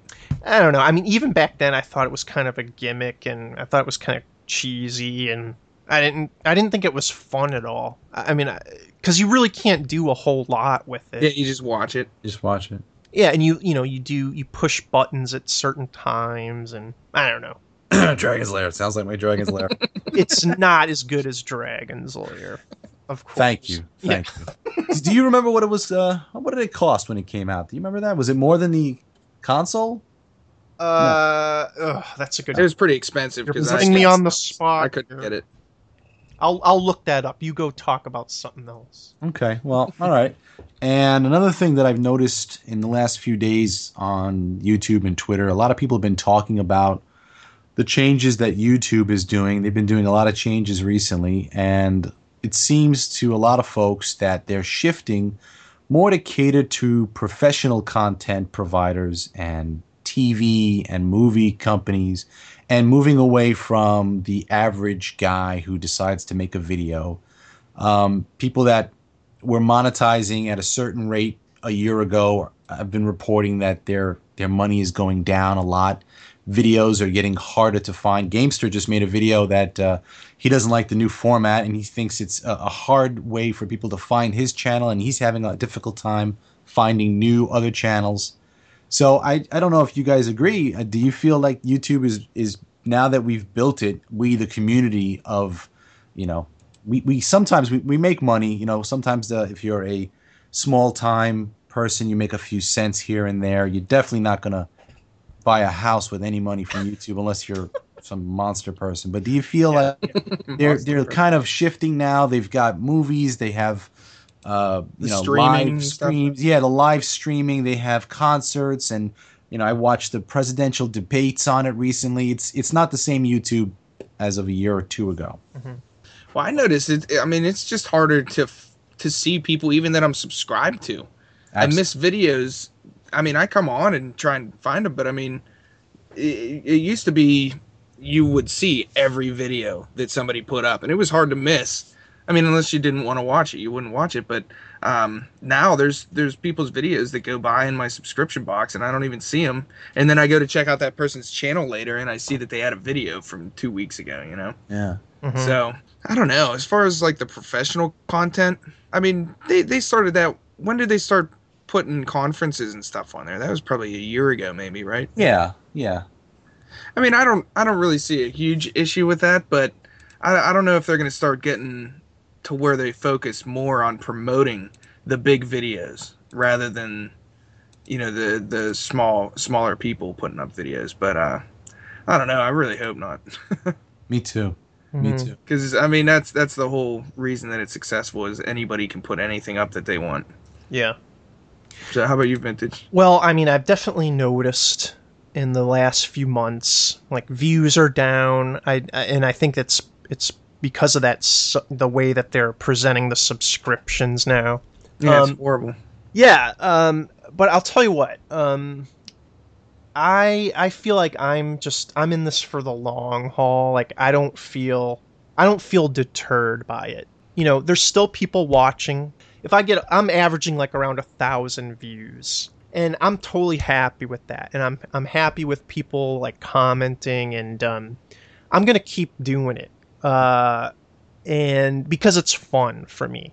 And you know we all we always say this like the, the second it stops being fun then i'm not going to do it. But i am enjoying it and um, you know i have a set number of videos that i absolutely want to get done and i'll just kind of reevaluate you know if i get to a certain point. But one thing i wanted to mention is like if you're having a problem and you feel like you're missing people's videos you can hover over the subscribe button on somebody's channel and it'll give you a little checkbox and that you can click on there. It'll say email me for each new upload. So that's something that you can do. They've had that feature for a while. Um, and it'll actually give you an email, you know, in whatever email is tied to your account, and it'll be like, hey, you know, Dinky finally uploaded another video. Uh, go check it out.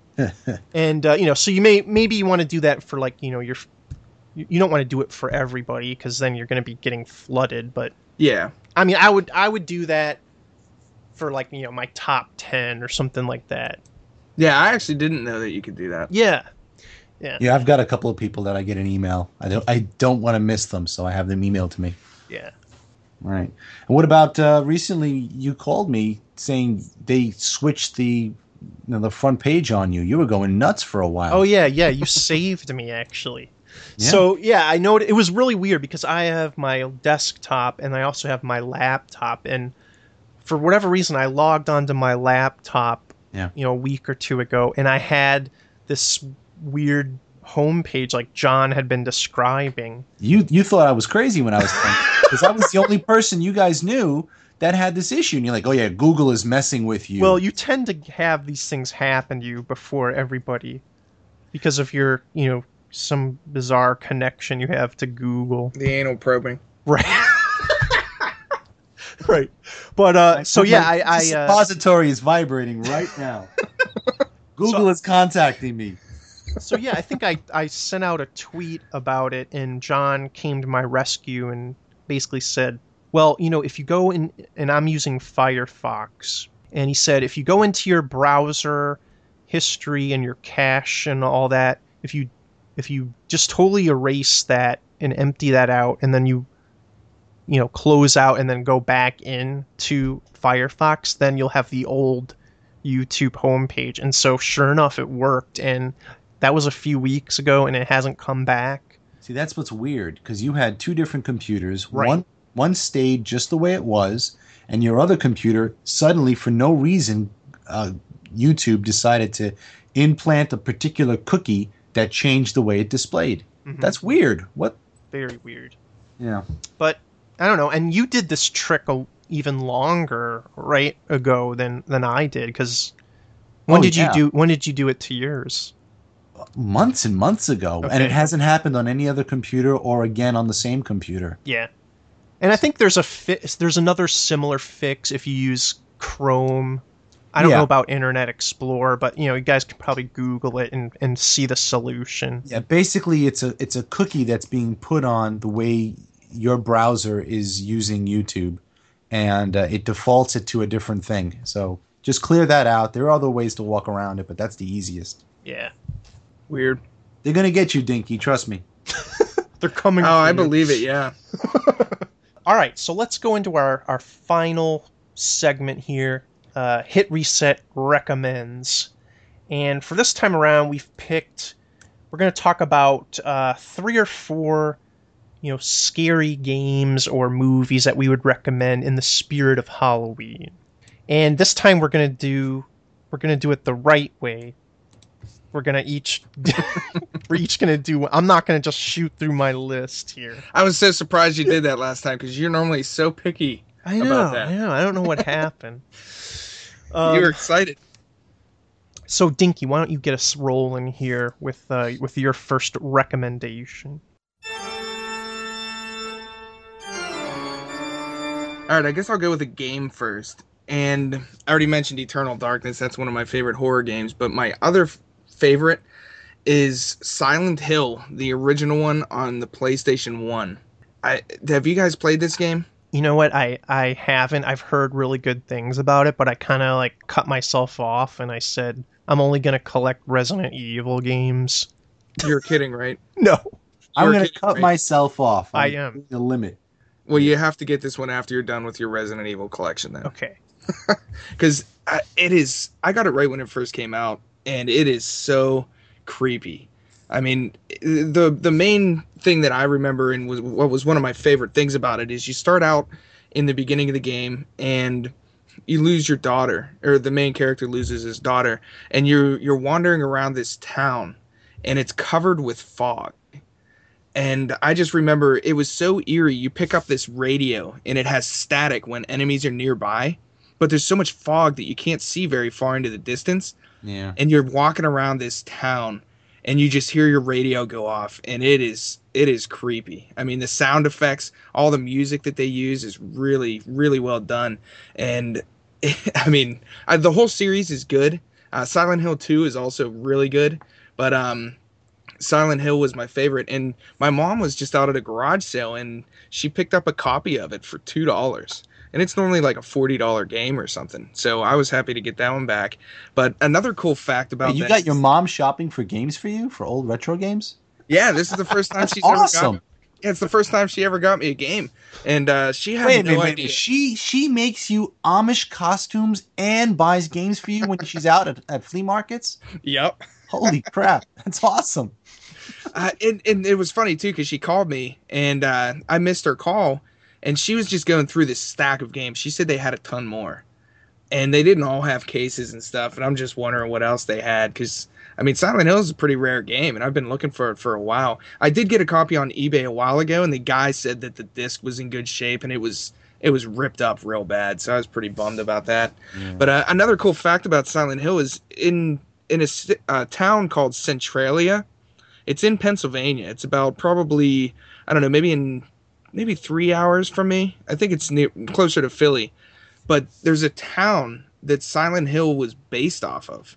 And what happened in this town, they had coal mines down below the town, and the coal mines caught fire, and it started creating fissures in the ground. And the town actually has fog coming up through the ground, and it's still going on today. It's it's been like that for for years, and they tried to like it's smoldering. It comes up like the smoldering embers of the coal. Yeah. Yeah, it comes up and and that's what he got an idea for Silent Hill on and to base that town on in the movie. And uh I still haven't been there, but I want to go check it out. They tried to get every they tried to force everyone to leave, but some people said they weren't leaving and they couldn't get them to move. So there's still like I think like 8 or 9 people still live in the town. Whoa. But uh yeah, it's a This crazy is so cool. Yeah, it's a cool uh I want to go up there sometime and see it. Go make a video of it. I know. I'm wondering. I wonder if it'd actually be cool, like once you actually get there, you know. But um, If you didn't get murdered, then yeah. go, go, I mean, if if you look at take go onto uh, go onto YouTube and just look up like Silent Hill alley scene, Mhm. and I mean, just the way that they use the camera and the sound effects, it's freaking scary. Vintage, you might not be able to handle it with your Yeah. fear of fear of haunted houses and Right. scary things but uh Yeah. yeah even i mean if you because it is a little bit expensive but uh at least go onto youtube and look up like the alley scene and uh or at least to just see that home like the town that it's all foggy in Yeah. it's it's one of my favorite horror games so i'm probably gonna pop that back in and play it now that i have a copy of it again I think uh, I'm going to say the seventh guest, which was a PC game back in 1993. Uh, I remember this game because it was one of the first games that came on CD back then. Uh, it was only a few, Myst being another one, and it, it was one of the games that actually made the CD a viable thing because it was too big for the floppies. And uh, it, it's it's a it's a good game. It's not super creepy like Silent Hill, but for what it was, it was uh, it was a fun, exciting, kind of spooky kind of game. Uh, horror with a light touch, so maybe Vintage might want to play this. Will you guys stop? i was waiting to see how long you would let that go i was probably gonna bring it up for everything that i mentioned here vintage Yeah. until you said something Yeah, the seventh guest is a fun game, and they've even made a modern version that you can play on like iOS. Um, so that's cool. I, I want to take a look and see if I can do that because my PC version I lost that a long time ago, and I don't want to emulate it necessarily. So I might even download it on my iPhone and, and be able to play that on the go, which is cool. So seventh guest is is a fun kind of spooky game, and it's got a lot of history to it. So that's my recommendation. Yeah, I just I just got that at a uh, at a thrift store for three bucks, the big box version of that. Nice. wow. And uh, that is one of the games. I mean, that was one of the first games I had ever seen on a on a disc on a computer. It was Yeah. over at my uncle's, and it. I mean, it was it, that and Myst. Those are the two games, and they really were. I mean, back then they were huge, and it it, it is a great game. I think I actually bought a CD player to play Myst because I Yeah. didn't have it on my computer. They're like three hundred dollars a drive then. Jeez. Yeah, back then. Oh yeah, that's why I didn't have one. I played it over my uncle's. Very expensive, and they were like times two, times four speed. I know. it was horrible. It's crazy. Then what was that like twenty years ago? Yeah, yeah. Are there But- but- other games in this in this series? I know there's Eleventh Hour. Yeah, it's kind of the, the Uh, next one. The yeah. eleventh hour. A oh, I'm looking at Wikipedia. Third installment was started but never completed Mhm. due to the demise of the company. I thought a Um, fan. I thought a fan. Yeah, company was gonna Rob Landeros attempted to create an official third installment titled Seventh Guest Part Three: The Collector. Vin- Vintage, did you play the Seventh Guest? No, I, I have Oh, not. Um, I should. heard of it. Um, I've heard of it from other people, and it I know it's available on GOG.com. I'm looking right now; it's nine ninety nine, which but they always go on sale. Yeah, that's a little steep right now. Yeah, that seems kind of high. Um, but no, it, it, I'm looking at it and it looks kind of cool. That is one of the like just classic. It's PC classic. games. It's like point and click, right? Or And I think I remember that. Well, Myst, I remember being very difficult sometimes, but uh, Mm. Seventh Guest, I don't think was quite as difficult. You might need a little, a couple game facts. It was a or something if puzzle game. It was a quickly. puzzle game with a horror kind of genre. Yeah, I remember when I was young, Myst was like, man, you'd get stuck and you were stuck. Yeah, You know, yeah. Myst that's was that's a, that's a good one though. hmm I really love uh, your choice, Vintage. I, I love this choice.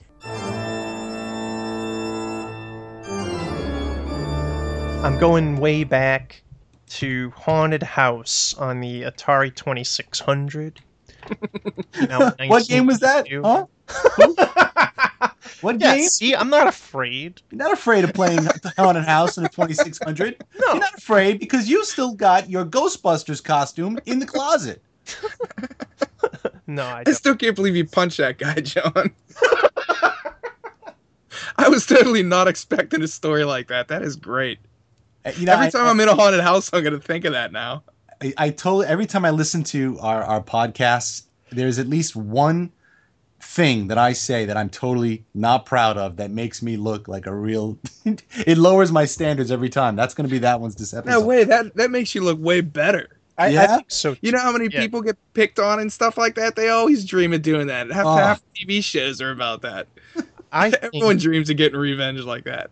I think it makes you seem cooler than you actually are. Oh I'll take that as a compliment.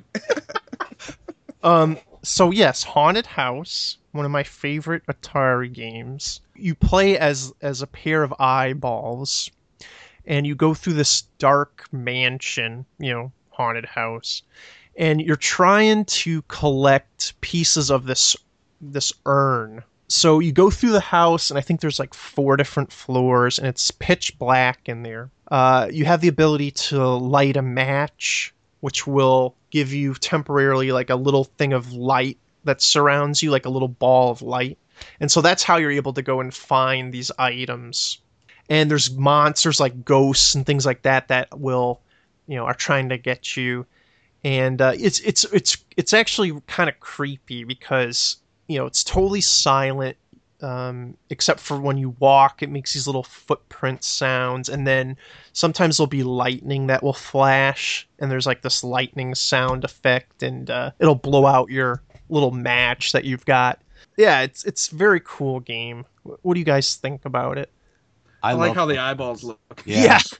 yeah the, I mean, it is. It's a cool effect. yeah it, it's just it's just so good and uh, it's very i think it's pretty cheap to find Yeah, yeah, it is. I I see a lot just in, in the common like Atari bins, you know, and at flea markets and stuff. There are a ton of them. Yep. Yeah, that's that's a good one. Um, it's nice also because when your character moves, you got to imagine this is a top down. You're looking down, kind of like a maze in a way. right And as you move your joystick, whatever direction you move your joystick, your little eyeballs will kind of move in that direction. And when you get hit by a ghost or one of the bad guys, They the lightning around. strikes and it flashes, and your eyes go all googly, right the eyes spin around spins around like because there's no body. You're just a disembodied eyeballs Well, that's what I like about it because it's almost like you can imagine that the body's anything. yeah, you know you You have know? feet because, like Vintage says, you hear your footsteps. yeah So you've got feet, and and you put the light on. Even with the light on, it's just a halo of light around you. So when you have pieces of the urn and you get hit by a ghost or a spider, do the pieces get lost randomly again? I forgot. Uh, I think so. Yeah, you have to okay, go. so back. the whole point is to get three pieces and get out. Right. Right. So that's how you. That's where vintage is good at. he's he's good at the getting out part, right? and I've heard I've heard some people refer to this as like the first survival horror game. I don't know. I don't really know if that's true. Oh, I I'd say so. I I I mean, I could see that. really? Yeah, sure. Like like Dinky said, it's all in the imagination. Yeah. So. And and it's cool because the sound effects on the Atari obviously are not that great, but you do hear like a wind blowing Yeah. as the enemy gets closer, and it gets louder as they get closer, Yeah. and the lightning sounds really good. Uh-huh. It totally works for It works for the game. 2600. Yeah. The I like the best thing about that game. One of the best things, the art on the box or the. Yeah, Remember the art? It was it's fantastic. creepy. It's like got this like face. and the and- bat upside Right. down. It's Right. Awesome artwork. Yep. Atari 2600 games had great artwork, the original ones. Yep. Good choice. Thank you. I'm gonna go with a movie. A lot of people probably already know this movie, but it's my favorite, and it's Psycho from 1960. Have you guys seen this? Yeah. Uh, Vintage, please tell me you've seen it. I don't know. I've seen the shower scene. Really? You haven't seen this movie? Americana. I don't think I've seen the whole movie. Generally, it's it's rated as the number one horror Oh, film, man. and uh, I don't know. I mean, it's it's just different than most other horror films. It's not where it's all about suspense and psychological horror. Yeah. and I mean, yeah, the shower scene's the most well known. I'm- I'm pretty sure almost everybody's seen that. But Yeah. the way they build up the suspense and you don't, you know, trying to figure out what's really going on, and then I don't know the ending. I just absolutely love it. But uh, Yeah. I don't want to give too much of this of the of the story away. But Mhm. it's not really one that's going to make you jump and you know startle startle you that way. I it's did. more just a I did. psychological. The part with the stairwell when he comes up the stairs slowly. did- Yeah. the- I jumped out of my skin the first time I saw that.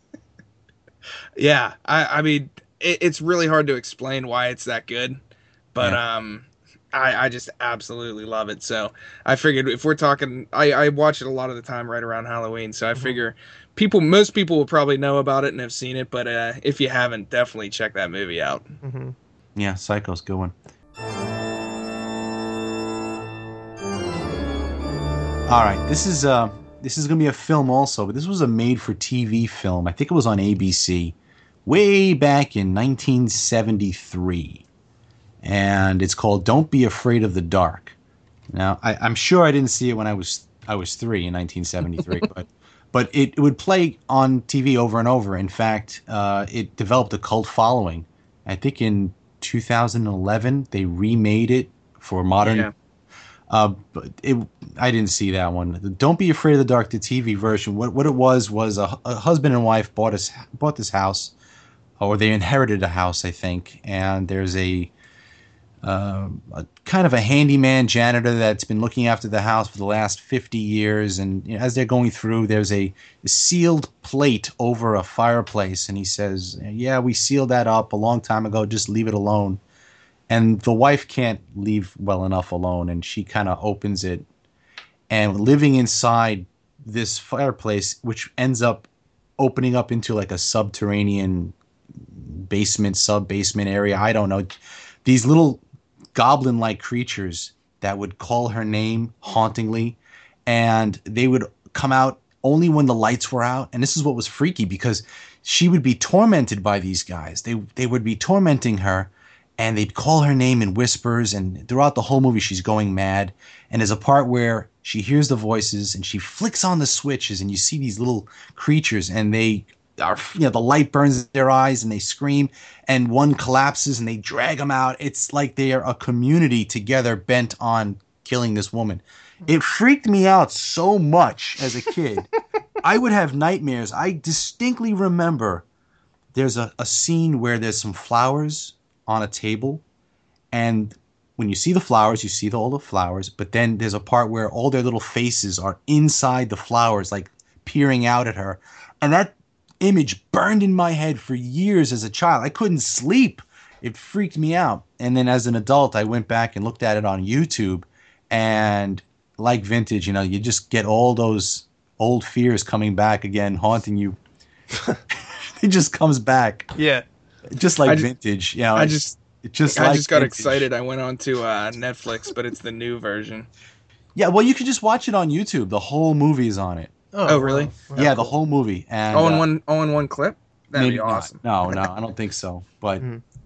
yeah, that was really good. I didn't see the modern version. I don't. I don't think I even care to see the modern version because Yeah. I want to remember the, the the fear I had in the first one. I don't want to like spoil it and kind of get it muddled in my head. So don't be afraid of the dark. It was a TV movie made for TV. It was awesome. I have um two movies that I want to talk about real quick because I couldn't decide which one I wanted to do, so I'll just do both. But before that, I, I did want to go back and mention I looked up the Sega CD. Oh yeah. So it came out um, in October of '92 in North America. Its original retail price was two ninety nine. Wow. Yeah, That's why I didn't have one. definitely. Um, and then they came out with the uh, the second uh, model of the Sega CD in '93, which had the the front loading. Uh, well, no, it had in place of the front loading tray, it had that top loading flip lid or whatever. So that lowered the price down to two twenty nine. Yeah, and those those Model One they get, get messed up a lot. Yeah. Those have a lot of problems. Yeah, they break a lot, and um, yeah, I, I've got one that works pretty good. I had to I actually fix. Yeah, I actually to put up a it, YouTube but- video about fixing it. Yeah, the fuse and all that. Did you Yeah, have mine? Mine was the tray. Okay. Mine the tray wouldn't work, Yeah. and it was weird because, like, if you tilted it, it would work. hmm So I ended up like opening it up and fixed up some things. A couple people have left comments saying they fixed theirs too, but uh, I made that a long time ago. Yeah, the Model One. I think it's just so sweet the way. Yeah, that- it looks it looks cool. yeah, and the lights on the front of it. Yep. But uh, okay, back to this. So the first movie I want to recommend is something called Deep Star Six, which came out in 1989. I don't know. I, I think I looked this up, and I think it has like a zero percent rating on like Rotten Tomatoes or something like that. Which I was like, what? Come on. Uh, so yeah, I guess it's got really bad ratings, but I think it's a good movie. It's basically it up. yeah. It's you never heard of it. No, me neither. I'm looking Really? up too. Yeah. Oh my god, I, I I remember seeing this on like HBO back way back when when when my parents used to have it, and uh, so the concept is that uh, it takes place uh, on the bottom of the ocean floor, and it's some kind of a there's like an undersea base, and there's these group of scientists or something down there, and they're doing these you know some kind of experiments or whatever. yeah, my memory is foggy, but essentially they they end up like blowing up some cave or something like that, and they unleash this this huge like sea monster. Eventually, it like gets inside of the space station and it just like systematically s- starts killing the people. And like the the like the one like iconic image is I think it's part of the movie poster is uh, this one guy had been in this goofy looking you know underwater scuba suit with like the big huge head like Mm. dome head or whatever and Yeah. as he was getting pulled out like the monster kind of like you know c- comes out and like bites him in half and so it like lifts him out and he's got like all of his like intestines are like hanging out and it's like all Uh-uh. bloody and I looked it up on Wikipedia. uh, Under the reception section, here's what it says. Deep Star 6 was poorly received by critics and viewers. It currently has a 0% rating on Rotten Tomatoes. yeah yeah yeah that's what That's all. that's what That's I all must got. I was thinking maybe no one reviewed it or something, you know, but it actually got a 0% rating. And then the other thing I remember is like one the one guy like freaks out and he's like, "I'm getting out of here," and he like jumps in the um, escape pod and and uh, he starts going up and they're like, "No, you have to decompress or whatever." Oh, And so the guy starts going up and all of a sudden you see like he starts like getting a bloody nose and it's the bends yeah, all of a Now how- sudden like the guy just like basically the guy just explodes. This is one that I'd be a little bit nervous to watch. it freaked see. me out. It freaked me out because you're you're underwater and like you know you feel so confined inside of this inside of the uh, the station and yeah, it's it's pretty creepy. But So wait, it's it's a sea creature that then can walk around in the station. no, it's kind of like the, you don't really get a really good look at it as far as I can remember. But it's it's kind of like the the the station ends up flooding. And Oh, so okay. it gets inside there, and Oh, uh, yeah, it kind of like moves around, and eventually the whole station floods, and then the monster like yeah, So so it's kind of like the first Alien movie, but underwater, sort of. that's yeah, that's kind of a fair representation. Um, so then the second one is a movie that I just recently saw. I rented it from the Redbox, and that is The Cabin in the Woods. What's funny too is I also got this from Redbox, Okay. and I thought it was from a recommendation from another YouTuber who put up a review. uh-huh. And I watched the movie and I write them on either Twitter or I, I forget where I wrote them. And I was like, oh, I watched that movie that you recommended. Yeah. Yeah, they totally recommended some other movie. And the reason that it was in my head is because I saw it on your notes. so I was like, I look like a biggest dumb ever. I'm like, oh yeah, I watched your video and all that and totally got the wrong movie. what was the movie that they recommended? Uh, I like the house at the end of the street or something. Oh, okay. No, I never. Yeah, so I'm curious to hear what what you what oh, you Oh, say I, about I, this. I, I totally love this movie. like, I thought it was like, it's like the perfect blend of cheesy, like horror. Like, there's all kinds of cliches in it. yeah, and but and it's like in humor like it's just so funny like one of the guys in it is the guy from do you remember the guy in billy madison who played like the guy that was trying to take over the company do you guys remember this with adam sandler I know the guy from being in this. I don't remember that scene though. okay well anyway he he was one of the guys and they're like they're in this facility and they're like monitoring this group of college kids and it's just crazy and i won't and the way it starts out, it it's like it is. It's cliche. I mean, Yeah. it's like so many other horror movies. They go on this. There's teenagers and they go on this trip and they're gonna go up to this cabin and have a blast, and then you know stuff turns t- goes wrong. But it, it's just such a weird blend of what is actually going on. Yeah, and It- there's like yeah a big twist, and you know, kind of towards the end, and Towards the end, I was like, "Oh my goodness, what is going on?" it is just hilarious. It is such a fun movie to watch. Yeah, especially I mean, you have to watch this one and not really take it seriously to Right. You know what I mean? It's not it's not a horror film where you're gonna sit down and really analyze everything. No. It's just a goofy, fun. Yeah, I was movie. like laughing the entire time, and and the effects are just awesome.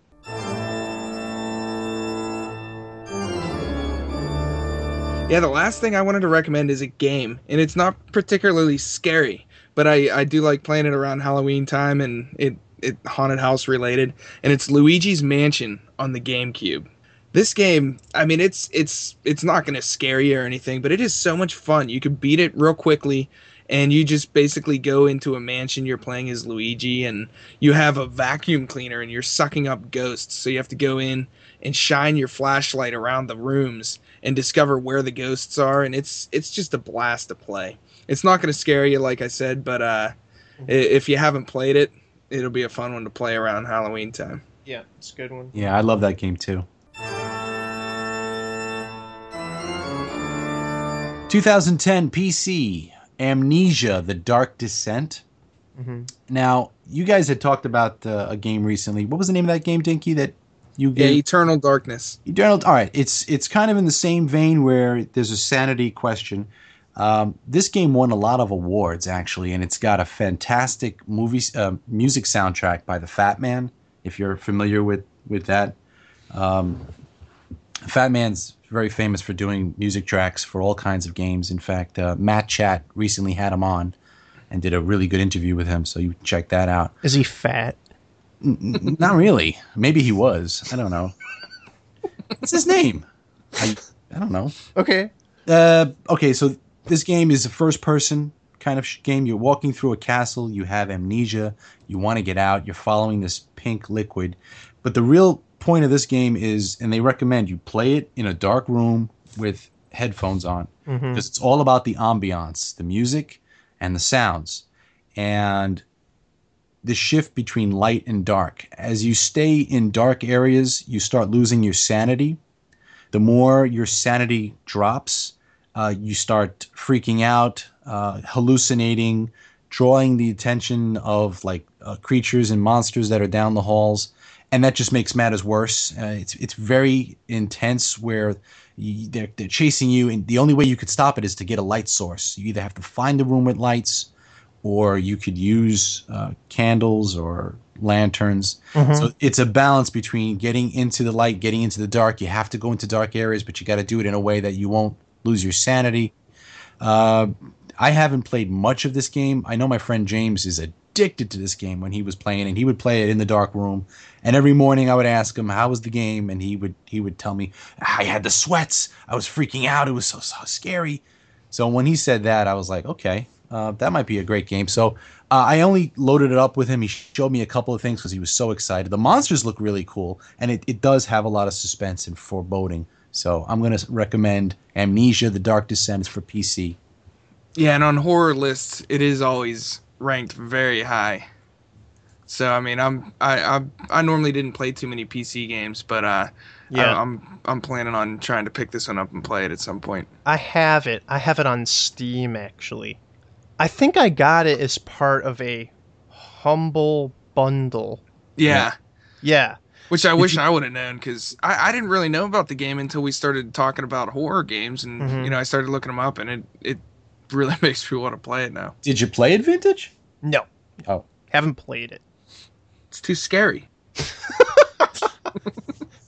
But I, want to have play it, I and want you I to tell will me what you think. I will play it. I'll I'll talk about it on next year's Halloween special. Great. Um, it's 12 episodes away. that's right.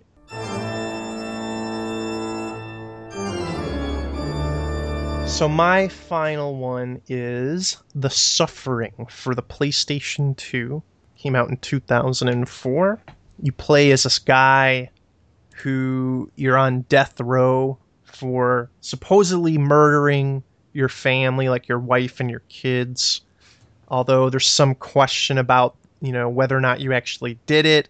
So you're in this, you're put on death row, and all of a sudden there's this earthquake. The lights go out and all this stuff, and all of a sudden these like monsters start coming out and they start killing all the people in the prison. You kind of get out of your cell, and uh, you know your whole mission is like to get out of this prison. And I mean, it is just insane. Like the stuff that goes on, like these monsters, they they manifest as they basically represent different methods of execution. One monster, and he's got like swords and stuff Cool. and uh, you have another one that's got like hypodermic needles. you know, another guy has like a like a firing squad. He's got like all these guns coming out of him, and the monster design is so creative. It's totally cool. I'm Um, surprised I've never seen this game out. really? Yeah, I've never seen it out anywhere. Oh Usually yeah. PS2 games, I mean, I'd run into them. I Yeah, looked you- it up on eBay, and it's about maybe 12 $15. Yeah, I, got it way back when like I, I'm pretty sure I picked it up at GameStop for like five bucks or something. Yeah, it's so cool. There's also a sequel to it. I haven't played the sequel because I'm still trying to to get through the first game. The other interesting part of this is it, this also has a sanity meter in it, and and I was going to ask you, Dinky, because what happened to you know Nintendo patenting this? I, I know, that's what I'm saying. Because here I don't know. two games that seem to Yeah. be very similar, but uh, the more enemies that you kill, you like kind of fill up this meter, and and then it gets to the top, and then you can actually transform into like this monster. And it kind of reminds me of Splatterhouse a little bit, the new one that came out. Like you kind of turn into this like big hulking like you know monster with like the spine showing, and so you know you have like these pretty cool attacks that you can do, and yeah, the, the the controls, the just the atmosphere, it's like the complete package. So I highly recommend checking out the Suffering.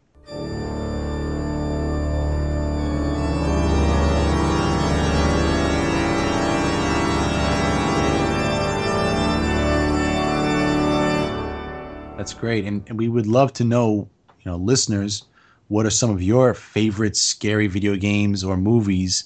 And you can put them on our uh, Facebook, Twitter, and especially the forums, because when we get to the forums, we like to go through them and respond to them in our next episode. So if you have any scary movies that really make your blood tingle or uh, a video game that you like, put that on the forums for us to go and examine. Yes, um, and this is actually something that we want to do that we're blatantly ripping off from Rad Rascals because they do something they do it called uh, Question of the Week. Obviously, we don't do a weekly podcast, so we're going to call it Ask the Audience. And I and I, I got permission for them to steal this idea. Uh, so we definitely want to uh, hear from you guys, like John said. And when we come back on the next month's episode, we'll go through and we'll kind of read those responses. So, what do you guys what are you guys planning for Halloween this year? Anything? my friend's having a party the weekend before, so I'm looking forward to going going to that. I don't know if you guys remember, but uh, I got that I got that Winnie the Pooh costume in one of my videos. My buddy Yeah. sent me from Japan, Yeah. and I actually didn't get a chance to go and do anything for Halloween, and uh, I may wear that costume out. I'm not sure Cool. because she's she's having this party and she's putting all this effort into it, and I was like. I know I'm gonna show up at a party in a Winnie the Pooh costume, and nobody else is gonna be dressed up or something, you know. But Yeah. uh, I don't know. My buddy, uh, we we used to always get together and do goofy stuff for Halloween, so we're still keeping that going. Yeah. nice. I'm gonna do my first trick or treating with my daughter this year. Oh, nice. Yeah, I'll probably do the pumpkin patch thing. I think we're doing the pumpkin patch thing with friends on next Saturday. Hopefully the weather holds up, and and then trick or treating. Um, I'm going to. We have like a family-friendly like Halloween party, so we're like we're gonna go with the kids, and uh, we're having it like a friend's house, and so everybody's gonna dress up. So I'm gonna be wearing my uh, Star Trek: The Next Generation uh, Captain Picard uniform. Uh, so I'll be doing that, and then uh, Is it One Piece vintage? it's not. It's actually all it is is like the the jacket Mhm. um, but it looks really good. It's like it looks really authentic, and uh, and then you know I'll just wear like black dress pants with it. Not not gonna wear like the bald cap or anything. I'm not gonna go that crazy. but um, so yeah, doing that, and then also we're gonna do trick or treating. We have a nice little neighborhood here, and you know everybody kind of decorates their houses, and we have a lot of kids, so looking forward to that. Awesome. Sounds good. All right. Well, thanks for listening, everybody. Uh, we hope you have a, a happy Halloween. Um, you know, check your candy for Look for razor hypodermic needles. yeah. Go to a few haunted houses. So yeah, stay safe, and we will talk to you again next month. Boo. Later. Good night, guys.